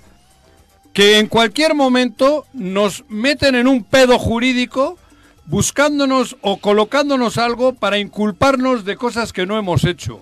Señor Guarneros, lamento mucho que usted esté amenazado de muerte, pero eh, vivir en Morelos... Es una amenaza constante. Amenaza le, le, le pongo un ejemplo. El día de ayer, ajá, una persona este, contratista, trabajador de la construcción, pero de los que ya eh, contratan, ajá, trabajo, retira veinte mil sí, pesos el asalto. Del, de Banamex en una sucursal de Cuernavaca, ajá, y llegando a la tienda donde compra los materiales en Temixco, lo venían siguiendo desde, desde Cuernavaca, lo, lo agarran allí. El señor se resiste, son veinte mil pesos, mm, que para él a lo mejor es... Es todo. Es, ah, este, el es presupuesto para trabajar. Presupuesto para trabajar. No, sí, y el de ayer en Temixco, en la Avenida Emiliano Zapata, de veinte mil. Se resiste, tres disparos. Le meten tres disparos, afortunadamente la persona Sobrevive. sobrevivió al ataque, ah. eh, eh, el bomberos lo traslada a, a, de inmediato al no hospital y, y sobrevivió. Pero ese es el pan de cada día, y les voy a dar un dato. Pero el, el error sueldo... es del señor por no llamarle a Guarneros, dijo que ah, le marquen cuando vayan, sí, a retirar vayan dinero a retirar para que dinero. les ponga seguridad. El, el sueldo promedio de cualquier, eh, digamos, trabajador de, de la zona industrial que ocupa un puesto de dirección en CIVAC, por ejemplo, uh-huh, es de cuarenta a cincuenta mil pesos al mes. Uh-huh. Si retira veinte mil, treinta mil pesos para pagar la colegiatura, por ejemplo, ahorita de... del arranque de, de que, que equivaldría, uh-huh, a la mitad de su salario del mes, sí, ¿eh? Uh-huh. Es sujeto de un asalto, sí, puede ser sujeto de un asalto y de perder la vida y de perder la vida sí. Ahí te va otra. Ayer de milagro no sucedió, Juanjo, sí. Ayer tuviste un evento en Yautepec, bueno, tuvieron junto al alcalde, junto a, al, al diputado Agustín Alonso, con tres equipos de tercera división. ¿Cuántos chavos había? Ciento y pico. Ciento y cacho, bueno, registrados en la Federación Mexicana. ¿El contexto cuál era? El contexto es ese, demostrar que es el camino. El deporte para el deporte, combatir la inseguridad. Tener a la juventud entusiasmada, con, con, con, con, con ilusiones. Eso es demostrar no, pero que... no es solo ilusiones, no, es pero, práctica, ilusión, disciplina, no, sí, foco, sí, pero, todo lo que enseña el deporte. Pero ¿no? Con la esperanza de, de tener de una crecer, vida placentera, de tener una vida, eso, de no, crecimiento. Y la capacidad de logro, simplemente, eso, eso. el disfrutar un partido. tú, tú, uno ve... Quienes estamos en esto del apoyo al deporte, el camino de la paz, porque la manta decía eso, por la paz. Una competencia sana. Ese es el camino de la paz. Y eso debería impulsar el deporte. Pero desafortunadamente no sucede así. Curiosamente, te voy a decir lo trágico del asunto. Uno de los chavos después de este evento fue asaltado en la ruta y le quitaron todo. No me joda. Absolutamente todo. Los uniformes que llevaba, su teléfono celular y desde luego... ¿De qué equipo? De Tigre Yautepec. No me jodas. Sí. O sea, esa es la complejidad. Unos chicos que van a un evento para manifestar que están haciendo deporte, que están siendo Guarneros, querido, por empresarios, que están siendo cobijados por algunas Cuídate, autoridades, bebe. por tratar de hacer una cosa. No te subas a la ruta distinta. Que te roban. No se sube, Después obviamente. de ese evento, el chico es asaltado. No no. Son las ocho con ocho, regresamos. Son las ocho con doce de la mañana, gracias por continuar con nosotros, un abrazo a todos los que se manifiestan con sus comentarios, Chacho Matar, saludos, jueves pozolero, y jueves también de ir a, oye, aunque se enojen algunos, a irse a echar un pambacito, un guarachito ahí a la Feria de Tlaltenango, se antoja, la verdad, ¿verdad? Ay, Deli, Pati Delgado también un abrazo, eh, Virginia Colchado, saludos, Marc Carmona, dice, por favor, bájenle cuatro rayitas al micrófono del Vasco, de verdad satura los oídos. ¿Cuatro rayitas? Cuatro. A ver, una, dos, producción, cuatro. Ángel está muy emocionado, dice, hoy empieza la N F L, sí, para todos los fans, por supuesto, hoy arranca, de acá para febrero está su torneo, el fútbol americano, exactamente, señora Recep. ¿Cómo es? N F L, National N F L. Football. Eh, National League. Uh-huh.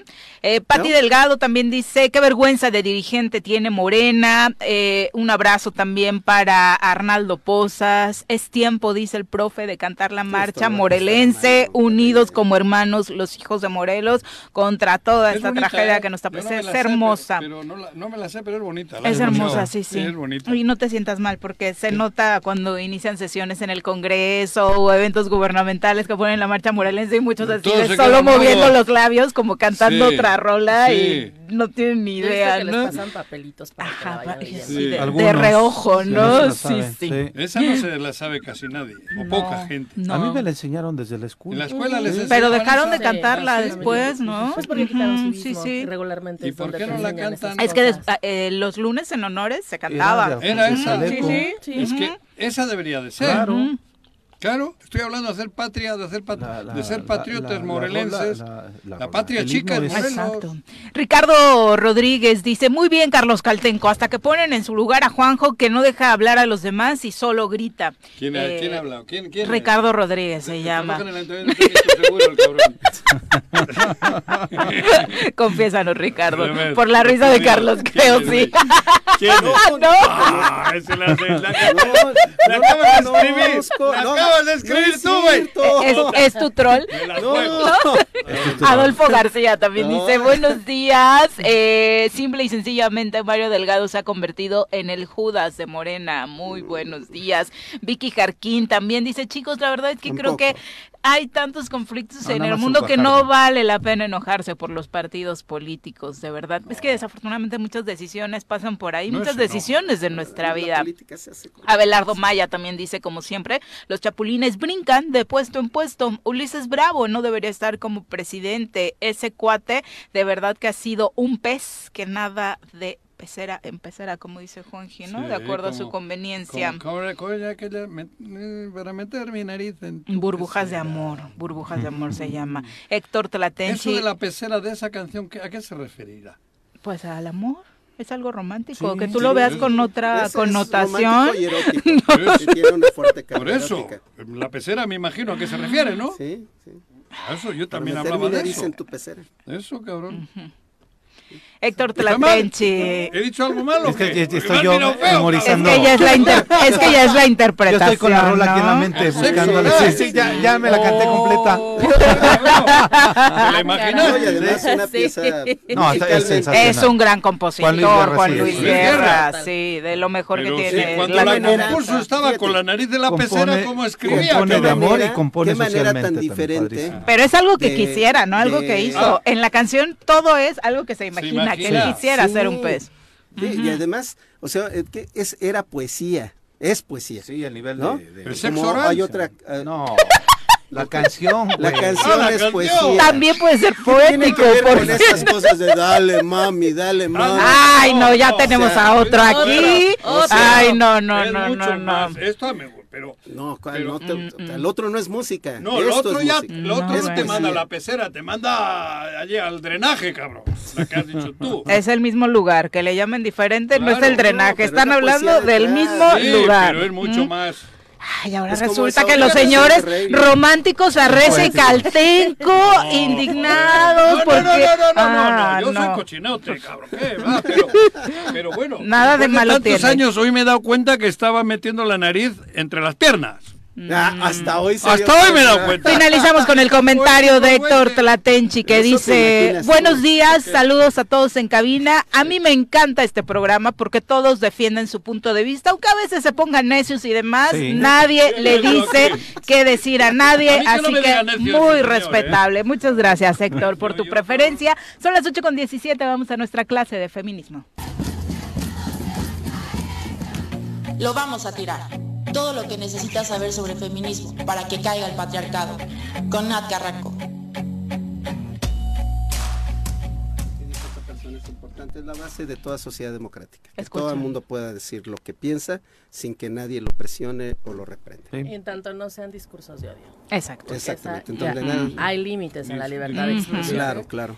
Discursos que sean discursos de odio. de odio. La libertad de expresión, como claro. todos los derechos, tienen límites, sobre claro. todo cuando van a pasar sobre, encima de otras personas. Entonces, Excepto, la libertad de, la libertad de expresión sí es parte de un Estado democrático, sin embargo, no puede permitirse este no la libertad, digo, la, los discursos de odio. ¿Y aquí no es así?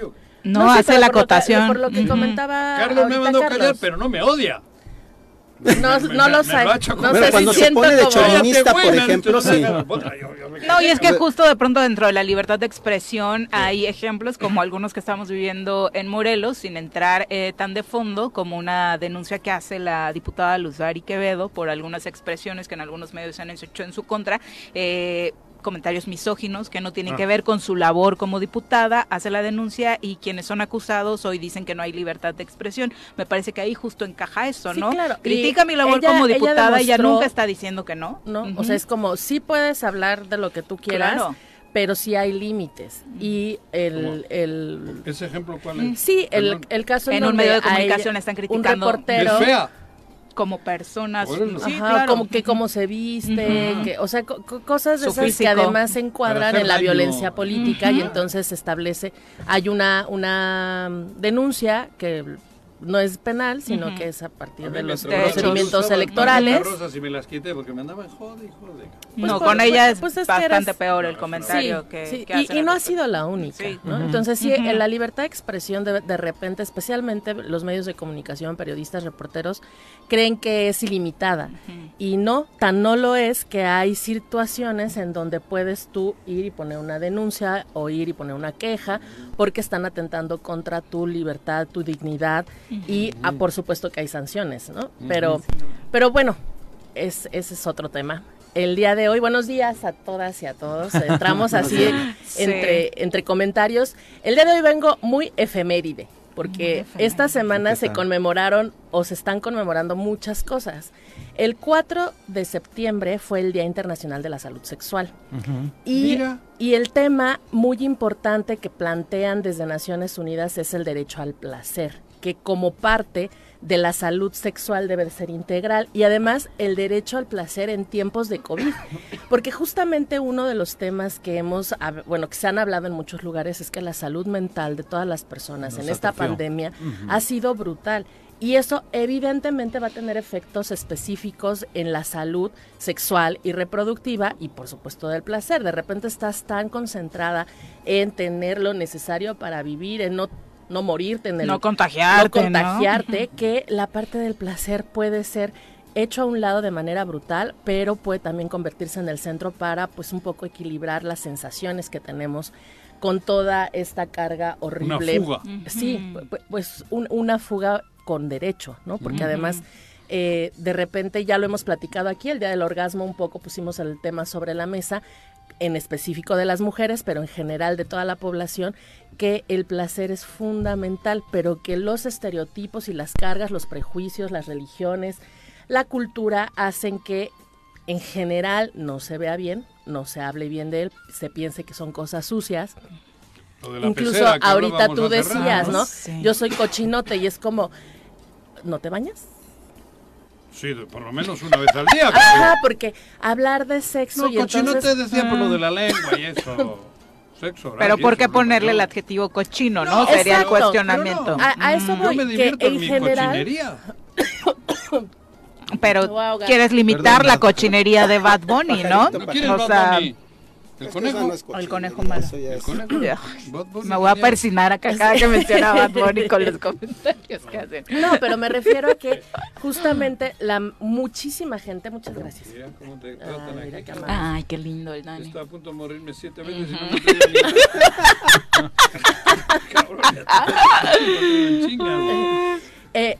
Mucha gente piensa que justo el sexo y todas las partes vinculadas... Tiene que ver con una cuestión sucia. Con una cuestión sucia, ¿no? Sí. Y, y cuando un niño se está tocando, sí, pero... una niña es déjate ahí cochina, ¿no? O déjate uh-huh. ahí cochino. Y ahí no se toca. Ahí no ¿Sí? se toca. O huele feo. To, todo lo que hay alrededor de la menstruación, ah. de los olores de los genitales, sobre todo cuando tienes una limpieza normal, uh-huh. ¿no? Porque de todos modos tienen olores. Sí, claro. Entonces... Con todo esto alrededor, justamente el placer, ponerlo en el centro, en un, en un contexto como la pandemia, pues es importante y así lo hicieron el cuatro de septiembre a nivel mundial. ¿No sabía que había el día de qué? De la salud sexual Mira. y reproductiva y uh-huh. es justamente mandar también mensajes sobre el uso de métodos anticonceptivos, las relaciones sexuales consensuadas, uh-huh. la, la, el derecho a vivir sin violencia sexual de todas las personas, pero específicamente de mujeres, niñas y adolescentes. Uh-huh. Por supuesto, la prevención del embarazo y esto eh, especialmente en adolescentes, porque sabemos las implicaciones médicas eh, y sociales que puede tener uh-huh. un embarazo a edad temprana. Y también se conmemoró el cinco de septiembre el Día de la Mujer Indígena. Uh-huh. Ah, y sí, creo que sí, sí es, son, son días en donde de por sí poco se habla de los temas de los pueblos originarios. Es complicado entender cómo se, cómo, cómo se organizan, y tan complicado es que con los nuevos municipios que se han venido creando, por ejemplo, en el, en el estado de Morelos, sí. cada uno de los nuevos municipios están enfrascados en pleitos muy complicados. De muerte. De muerte. Voltar a ver a Xochocotla. Xochocotla, Hueyapan, Cuentepec. Con violencia. Aquellos que quieren ser municipios y no lo han logrado, como Tetelcingo, en donde su organización política es muy complicada. Pero, pero es complicada no solo porque sea complicada la población que vive ahí, sino porque justamente la intervención del Estado no es adecuada, pasa sobre sus formas de organización. Y si a eso le sumas la de por sí ya discriminación, violencia, sesgo, eh, racismo, entre otras cosas que sufren las poblaciones originarias, pues se convierte todo en una bomba de tiempo. Pero si además le sumas las características de género, pues es todavía peor. Hace unos días en la Comisión de Derechos Humanos se hizo un foro donde una compañera indígena de eh, Tetelcingo compartió cómo se le ha negado su participación política dentro de los procesos que... Por ser eh, mujer. Por ser mujer, ¿no? Y cómo la amenazan y qué mensajes le llevan. Y todo esto tiene que ser más visible, porque de por en sí... En los usos y costumbres. Sí, que fíjate... Que hay toda... Algo, publicaste sí, algo que ha causado revuelo y sigo esperando sí, la pregunta, pues, ¿por qué es discriminatorio usos y costumbres? Bueno, eh, estas personas... Bueno, las mujeres que estuvieron en ese foro pusieron uh-huh. sobre la mesa que decir usos y, y costumbres actualmente es un tema racista, discriminatorio y colonizador. Y yo no sabía esto y pregunté cuál oh. era la razón, y es que los usos y costumbres a, actualmente pareciera que son todo lo negativo que pueden tener los, los pueblos originarios, cuando los usos y costumbres eran palabras que se utilizaban hace siglos para poder nombrar al marco normativo que en ese momento wow. les generaba. Uh-huh. No es que estén solamente utilizándolo para vender niñas, casarlas a fuerza y todas estas cosas que regularmente se vinculan con los usos y costumbres de las poblaciones uh-huh. indígenas.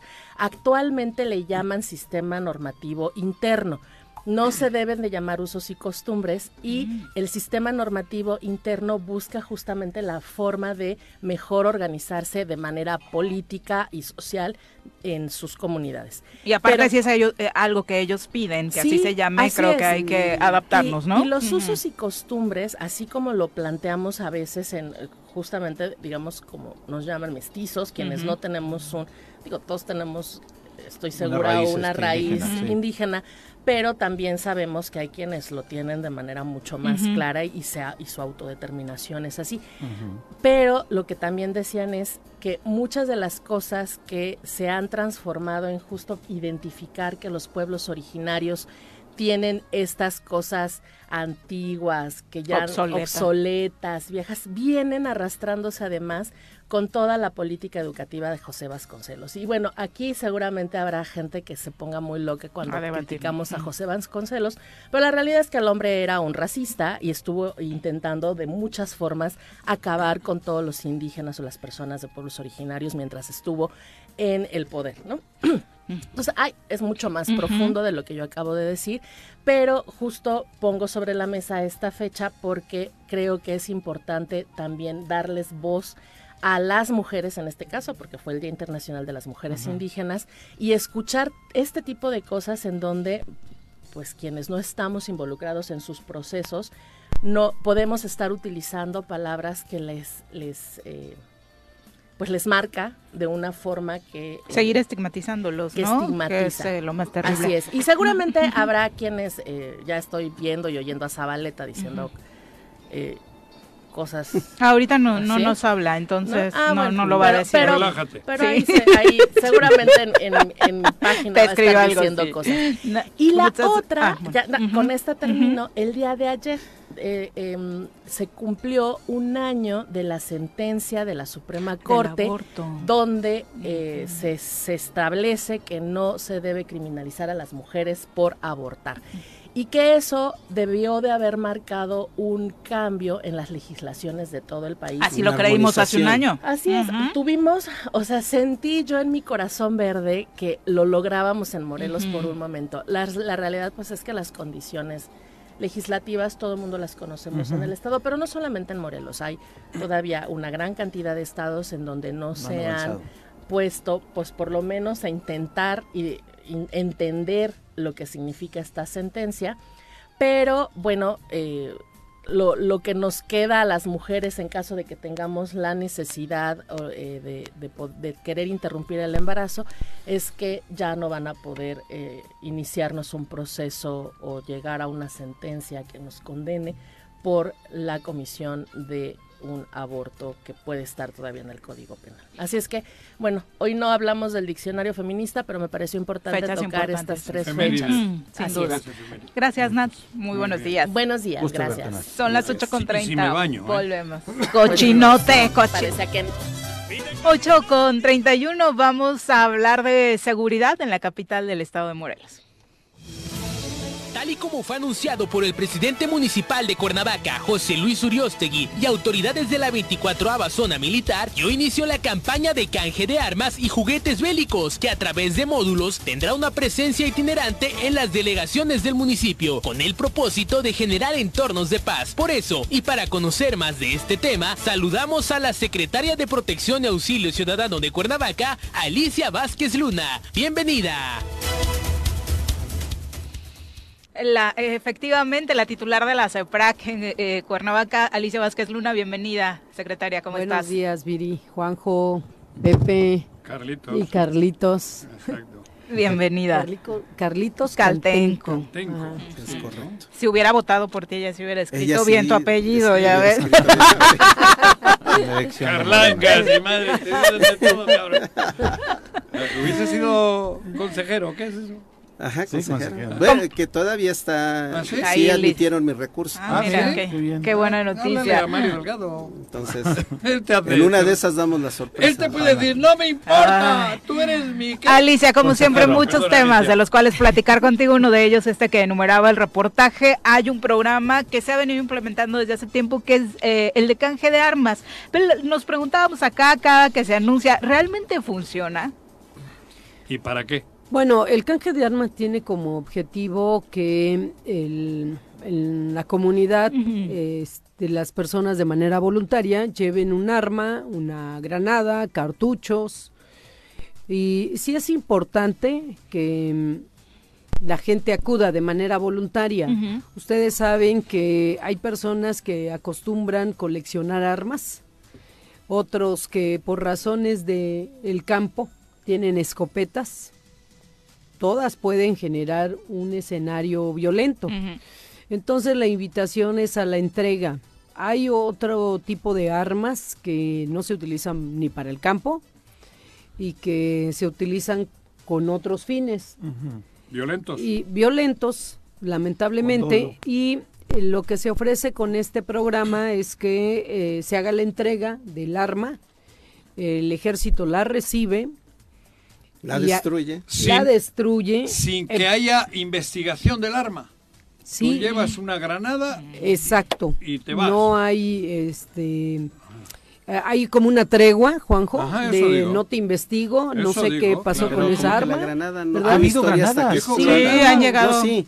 Pero me refiero a investigar, sería una ah, pistola. Ah, bueno, la granada, pero ¿por qué la tuviste? No, no, no sé. pero es que no cualquiera puede granada, una granada. Digo, en Temixco estamos, hicimos el mismo programa que, que acaba de pasar ustedes, también allá. Acaba de pasar, y sorprendió que una persona de la tercera edad llevó una cantidad impresionante de cartuchos de alto sí. calibre.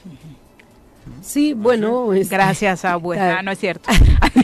Bueno, sí, qué bueno que los llevó para sí. que no estén en circulación, sí, ¿no? Claro. Que no, no se utilicen. Está muy bien.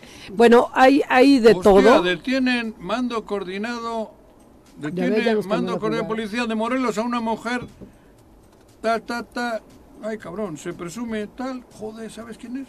¿Quién? La esposa de Taboada. ¿De qué Taboada? De este, de Taboada, de... ¿Omar Taboada? Sí. Bueno, ahorita redondeas tu información, sí, sí, sí, seguimos sí. con Aquí esto. Aquí estoy leyendo de la Fiscalía. Joder, vaya lío. Bueno, perdón, perdón, es que había no. una cosa de seguridad y pensé que... Te, te impresionaste. Perdón, no, no, no pero te preocupes. Eso, no, bueno, no tiene pero que ver con decía entonces que se hace un pago por la entrega de estos artefactos. Que lo hace son, el municipio. Que, que este, sí, que se entregan y eh, no se investiga el, el arma, ¿no? El origen. El origen. Nada. Entonces a la, a la gente se le pide que acuda sin ese temor, que para nosotros es importante que no esté en la calle, que no estén circulando claro. estos, estos instrumentos que pueden causar daño. Pero hay algo más, eh, lamentablemente, eh, eh, tengo que decirlo, uh-huh. eh, siempre queremos seguridad, pero eh, a veces nuestros actos no nos llevan a generar ni siquiera la seguridad individual, mucho menos la colectiva. Uh-huh. eh, El, que, queremos o pretendemos en Cuernavaca que los niños no crezcan con ese chip de violencia uh-huh. y entonces el programa es adicional con el tema de los juguetes bélicos. También ponemos una mesa y, y le pedimos a la sociedad que lleve a sus hijos con las armas de juguete o cualquier juguete bélico, también, exactamente, nunca más esto. Que los lleve para que los niños también vayan adquiriendo pues esta cultura. Tienen que llevar hasta la tele, cabrón. No, una sí, cultura juego, de la ¿no? paz en lugar de una cultura eso, de la violencia. Es, es todo, correcto. Todos los jueguitos esos de bota. Tenemos una mesa y le pedimos a, la, a, las, sí a los padres de familia que acudan. Eh, estamos hasta el viernes en La Varona, en la primera glorieta de La Varona, ahí donde está la delegación. Hay una cancha de usos múltiples que se instala nuestro módulo desde las nueve de la mañana y concluye hasta las cinco de la tarde. Que lleve su juguete. Ayer un niño llevaba un machete de estos de plástico y a cambio le damos un juguete didáctico, es decir, para que aprenda, uh, que jugando se aprende, válgase la redundancia, y queremos fomentar eso. Y sí, los niños están llevando, hay algunas pistolitas que los padres le compran que Que, que si las ves de lejos, tú crees que es Parece. un arma de adeveras. Bueno, han realizado asaltos con armas de juguete, sí, también claro. es algo que sucede. Entonces, eh, esa es nuestra, nuestra idea, es que a los niños hay que jalarlos en esta cultura para que aprendan a vivir en paz. Sin duda, y esto eh, redondea toda la estrategia de seguridad que tiene la CEPRAC, se hace de la mano con otras autoridades como la veinticuatro Zona Militar, que colabora en este tema de canje de armas, pero en general, Alicia, ¿qué le dirías a la población que obviamente no solo en Cuernavaca, en Morelos, por no decir el país, se pregunta eh, con qué se va a topar en el día a día respecto a la delincuencia común? ¿Qué está haciendo la CEPRAC para contener?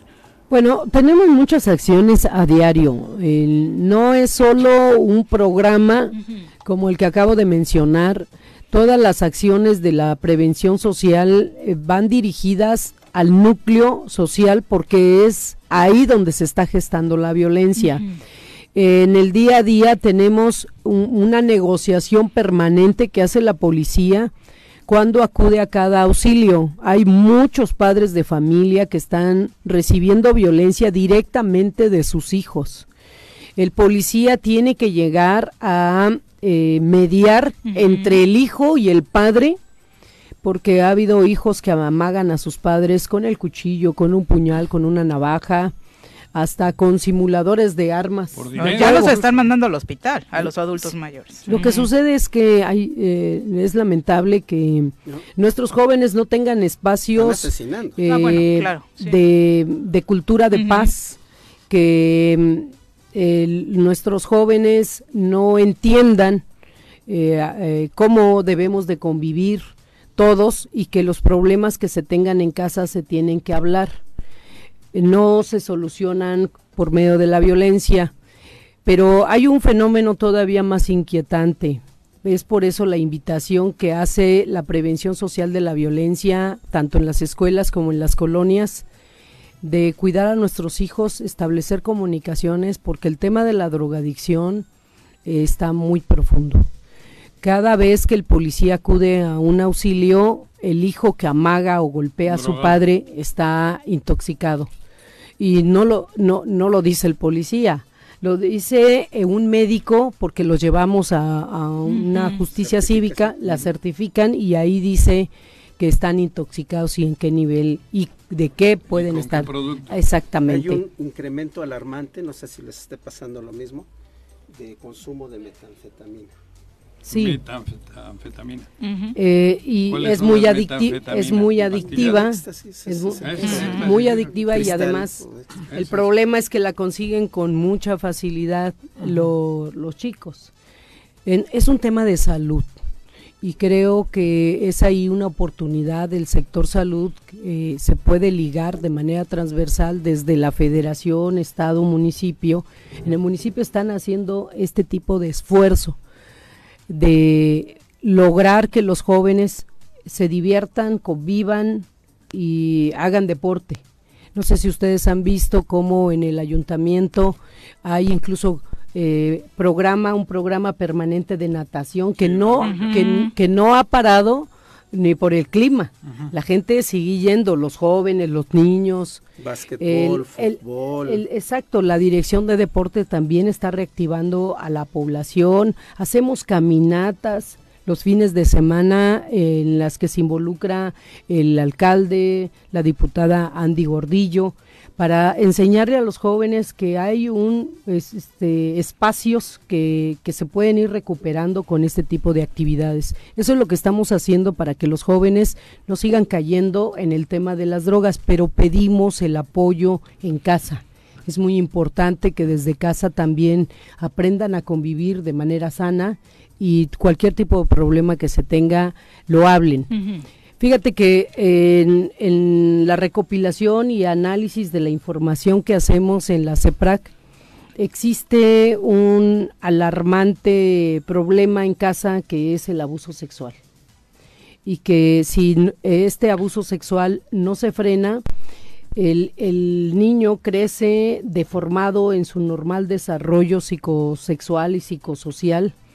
Y, y después el, el, el pretexto son las drogas o es el alcohol, pero en la profundidad existe un problema de abuso sexual. O en repetir casa. El acto, porque es un círculo que desafortunadamente sí. no para y ah, es claro. un tema que va creciendo de una manera que no estamos dimensionando. La cantidad de denuncias que se están generando al respecto son terribles, sobre todo después de la pandemia y ahora sí. con el regreso a, a las escuelas, ¿no? Eh, con los niños es un fíjate, asunto que se está identificando sí, fíjate, de manera muy clara. Sí. Fíjate que... Eh, sí hay denuncia, pero también hay una cifra negra alarmante uh-huh. que nosotros vamos recopilando uh-huh. en las marchas exploratorias, en la convivencia con, con las colonias y en las escuelas. Y pese a, a nuestra labor de coadyuvancia para que se haga la denuncia, esto no prolifera y cuando se hace la denuncia... pues también necesitamos el esfuerzo del Ministerio Público para investigar y castigar a la persona y darle, como decía Viri, darle la atención adecuada a las víctimas, porque ese es otro tema que no se ha visualizado en una política pública desde la Federación, quiero decirte. Es decir, no hay eh, instituciones que arropen a las víctimas de delitos sexuales o de, de o víctimas por delitos de alto impacto. Por ejemplo, en todo el país, todos los días hay notas en donde eh, los niños eh, observan cómo privan de la vida a su padre o a su madre. Pero... ¿Qué, ha, ¿Qué está pasando con los niños que observan esos escenarios? El Estado mexicano, ¿dónde, ¿dónde está la mano protectora del Estado mexicano con esos niños? Y esos niños crecen y en el futuro eh, no nos sorprenda ma- mayor violencia con este tipo de víctimas que no está siendo atendida. Para concluir, Alicia, el tema de la vialidad, importante sobre todo en estos momentos en los que tenemos una de las avenidas principales con la feria. Sí, fíjate que la policía de vialidad está eh, en todas las eh, calles aledañas, uh-huh. está por la avenida Lázaro Cárdenas, está en Compositores, en Ávila Camacho, tratando de desahogarlo y hacer menos gravoso para los ciudadanos esta vialidad. Sin embargo, eh, de repente se nos complica porque hay hechos de tránsito, ¿no? Uh-huh. Todo el mundo quiere salir y llegar rápido al, a su destino. Espacio tan reducido. Es, es, y, y nuestras calles pues son, son, son pequeñas. pequeñas eh, tenemos el problema de las lluvias, el, el problema de... Seguimos teniendo el problema de los vehículos estacionados afuera. y eso las nos escuelas, quita no, nos quita un carril, uh-huh. espacio, y todos queremos llegar grandes. rápido a nuestro destino. Entonces, eh, invitar Paciencia. a la sociedad que hay que levantarnos un poquito más temprano, ahora que está la Como Feria de Tlaltenango, ya va a concluir este domingo, uh-huh. eh, y yo espero que después de que concluya la feria, todo sea más ágil en la ciudad. Esperemos que así sea. Muchas así gracias, sea. Alicia, Alicia, por acompañarnos. Muy buenos días. Gracias. Son las ocho con cuarenta y cinco, regresamos. A todas las televisoras inglesas se les pidió hoy que convocaran a sus conductores vestidos de negro por cualquier situación que pudiera presentarse con la salud de la reina Isabel. Mm. Se encuentra muy, muy grave, eh, su estado de salud es bastante delicado y obviamente esta es una de las señales que no traería muy buenos pronósticos. Los médicos eh, se dicen preocupados, sigue bajo supervisión. Sus familiares viajaron a Escocia para estar con ella, es el lugar en el que se encuentra. Los Así reptilianos que, y mueren. Bueno, finalmente creo que México a través de Javier López Chabelo va a ganar la competencia.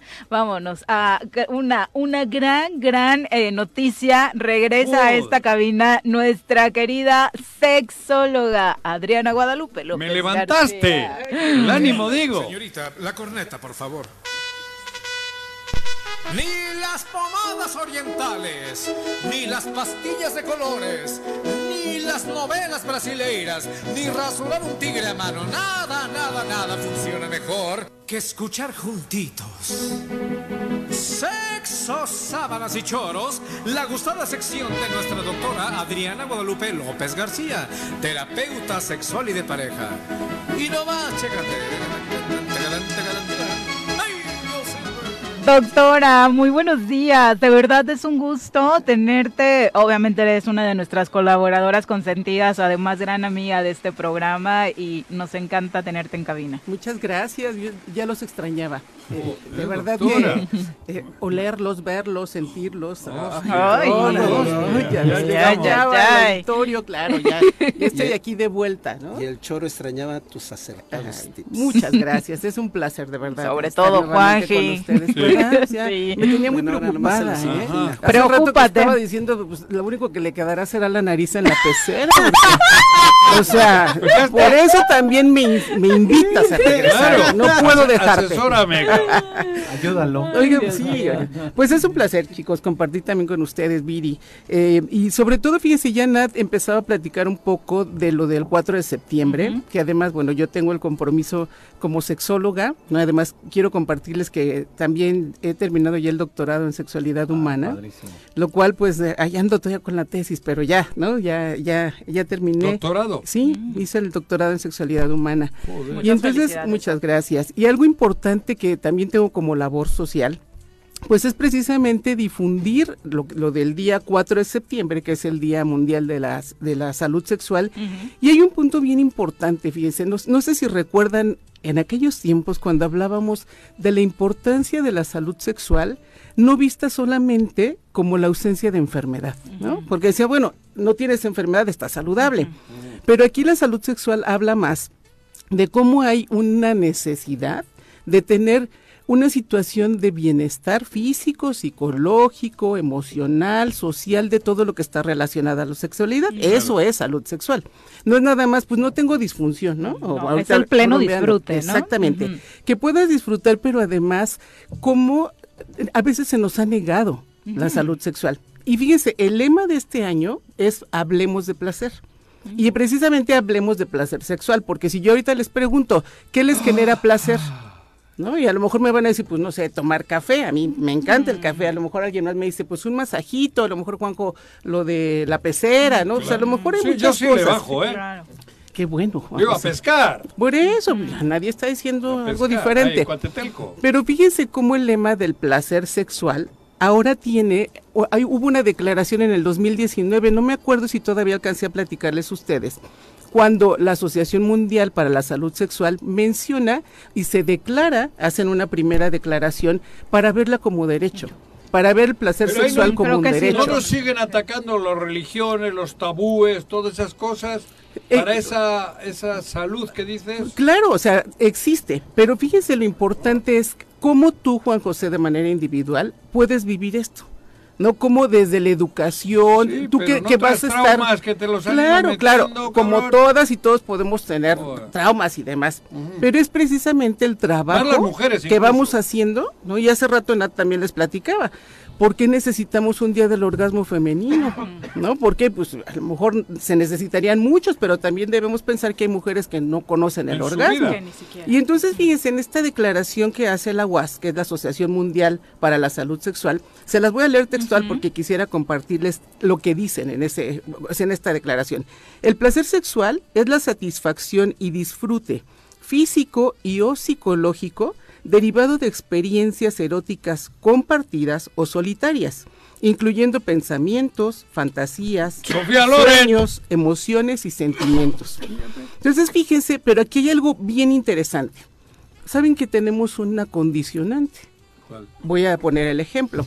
Si, seguramente recuerdan que en algún momento, si no te comías la sopa, no te dejaban salir a jugar. Ah, claro. Terminas a huevo. Cuando a, a lo mejor jugar era tan placentero que los niños entonces decían, pues me tengo que comer la sopa, si no, no voy a tener esto. ¿No? Exacto, o sea, tengo que hacer como un pago, tengo que, que cumplir tributo con algo a, para poder tener lo bueno, el placer. Lo que, lo que me gusta. ¿No? Ah, Ahora vemos de, vamos a ver desde sexo. lo sexual. Uh-huh.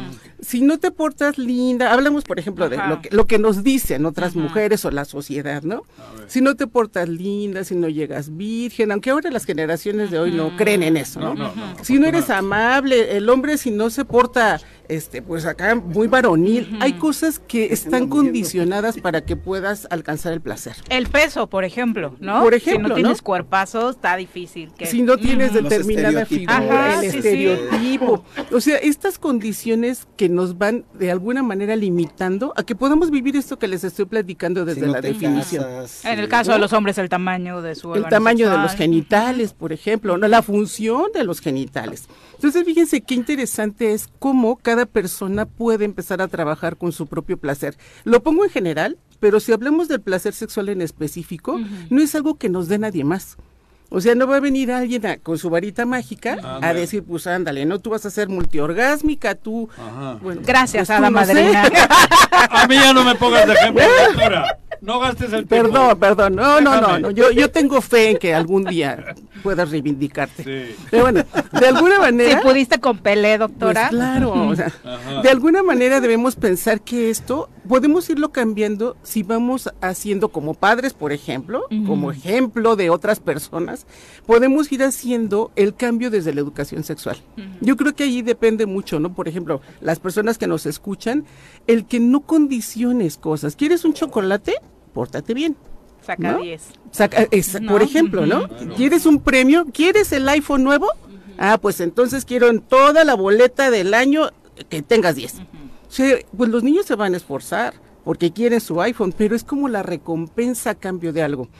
Cuando vemos el placer sexual como un derecho, entonces ya no es que te lo tenga alguien que dar, naces con eso. Es tuyo. Es tuyo, tienes derecho en, a ello. En esa parte de las mujeres, ¿no? Del empoderamiento, a mí nadie me tiene por qué venir a decir que me va a dar o no placer, si incluso puedo dármelo yo misma, ¿no? Exactamente, claro. Por eso aquí uh-huh. si se dan cuenta nos habla de acompañada uh-huh. o en solitario, uh-huh. ac- acompañado o en solitario. Claro. O sea, el no orgasmo es, que... es de quien lo trabaja. Así es, Carlos, así es. El sí. problema es la que... La verdadera frase de Zapata. Cuando, cuando eso quería decir. ¿No? ¿Con qué mano? ¿Con qué mano? Con, con sus propias manos. Con sus propias manos. Con uno, con las dos. De tu pareja, con la que sea, pero el orgasmo es de que lo trabaja. O con el paso de la muerte. O con el paso de la muerte. Con el paso de la muerte. No, no cambias, doctora, no cambias. Claro. Genio y figura, querida, hasta la sepultura. Pero bueno, de alguna forma sí creo que debemos ir como mentalizándolo, y esa es la reflexión que les quiero dejar hoy sobre la mesa, de pensar... Cada persona que nos está escuchando ahorita, ¿cómo está desde el punto de vista de su placer en general y del placer sexual en particular? Porque muchas personas a lo mejor se limitan porque no tienen pareja. Uh-huh. Estaba escuchando ayer una persona que decía, pues es que ya a mi edad, o sea, tiene sesenta años. ¡Joder! A tu edad, ¿qué? No, ¿Qué? Yo decía como, ¿qué tiene a tu edad? No, pues estoy divorciada y entonces no tengo pareja. Yo decía, ay, pero ¿cuántas bueno. manos tienes? O sea, y, y tiene dedos, dedos ¿no? Claro. Y alguien le decía, pues un juguetito, sí, ¿no? Hay Exacto. ¿no? O sea, hay muchas cosas, pero ¿qué crees? Culturalmente, culturalmente, claro, sí. no, no, culturalmente no, es como... Uy. este... Que era otro de los grandes mitos, ¿no? Llegar a cierta edad y el placer sexual se acababa. Ajá, sí, sí, porque ya tendrías que renunciar caducó. a ello, caducó, ¿no? no, no ya, uh-huh. pero no tiene fecha de caducidad. Y para que la gente no vea que entras unas ah, sí, sí, claro, ah, escondiditas sí, y todo. Sí, ¿no? sí, ¿no? o, qué sí, triste. Es, es, es tan, qué es, triste. Digo, tienes toda la razón. Yo, frente al Jardín Juárez, Juan. Gente, ¿Hay, hay uno. Ahí hay uno. Sí, sí, arriba. Sí. Tan, sí. Uh-huh. Y además, fíjense, alguna vez una, una paciente me dijo, acompáñame. Acompáñame a comprar un juguete, uh-huh. porque necesito que sea de calidad. Y ah, además, uh-huh. me llamó Asesoría. la atención porque la señora t- tiene setenta y dos años. Hostia. Yo te dije, pues va, sí te acompaño. Vas, ¿no? Juanji. O sea que podemos organizar una reunión. Pero eso es lo interesante, ¿no? Sí, que se atrevan no, claro. a hacer eso. Ya una señora viuda uh-huh. a esa edad y todavía interesada en conseguir claro. o comprar, adquirir... Padrísimo. Un juguete que pudiera beneficiarle, mm. pero que bueno, lo quería de calidad, ¿no? Que será mm. claro, interesante. Sí, claro, no nada. Ajá. Entonces, bueno, pues eso es como que los invito a reflexionar, ¿cómo están? ¿No? ¿Cómo está su salud sexual? ¿Cómo está su placer? ¿Y qué les hace falta? Ese de escúchate, porque miren, a veces es, no, no, no quiero pensar. Alguien también sí, me dijo, poner... dame algo para que se me quite el deseo. Ya no tengo pareja, necesito que me des algo para quitarme el deseo. Que me baje la libido. Dale mi teléfono. ¿No? ¿No? Sí, le bajas la libido, Joaquín. Definitivamente se, se le van a ir las ganas. Al momento de... No, hay que mejor no se lo doy. Juanjo, anda muy deseoso de meter la nariz en la pecera. Juanjo. Carlos. No, hombre, no. Tan guapo usted, señora. Pero bueno. Pero bueno, ¿no? Doctora, muchas gracias por acompañarnos, por redondear este tema. Sin duda, la educación sexual importantísima. Y todos aquellos que en esta introspección que hagan no se sientan al cien, pueden ir contigo. Con mucho gusto, estoy para servirles. Me pueden encontrar en el triple siete, tres diez, once veinte y en Facebook como Adriana López, sexóloga. Perfecto. Muchas Los gracias. Va a dejar así como la Jennifer López desgastando al Ben Affleck en dos días. Ojeroso. Ojeroso. Ojeroso. Gracias, doctor. Muchas gracias. Sí, en la luna de miel el hombre sí, bajó como ¿sí? veinte kilos. Sí, sí. Pero creo que disfrutó la bajada de peso. Nada más habrá que ver la sonrisa, la sonrisa. Ya nos vamos, Carlos, muchas gracias por acompañarnos. Caltenco. Gracias por acompañarnos. Caltenco. Muchas gracias a ustedes. Sí, te gracias comento que te voy a hacer llegar los documentos de multas si nos llegan por las palabrotas que al inicio del programa no, no, anduvieron por acá, ¿eh? Por perdón, favor. Perdón, perdón. Control, controlen sus hinojos. Pepe, muy buenos días. Te voy a mandar a Mario Delgado. Señor Arrece, váyase a dormir, ya que pasó mala noche, bien. ¿Qué partido tenis? de tenis, eh? Véanlo, eh. Vean la repetición, la dice repetición. Juan. Ahí está su recomendación. Ya nos vamos. Que tengan extraordinario jueves.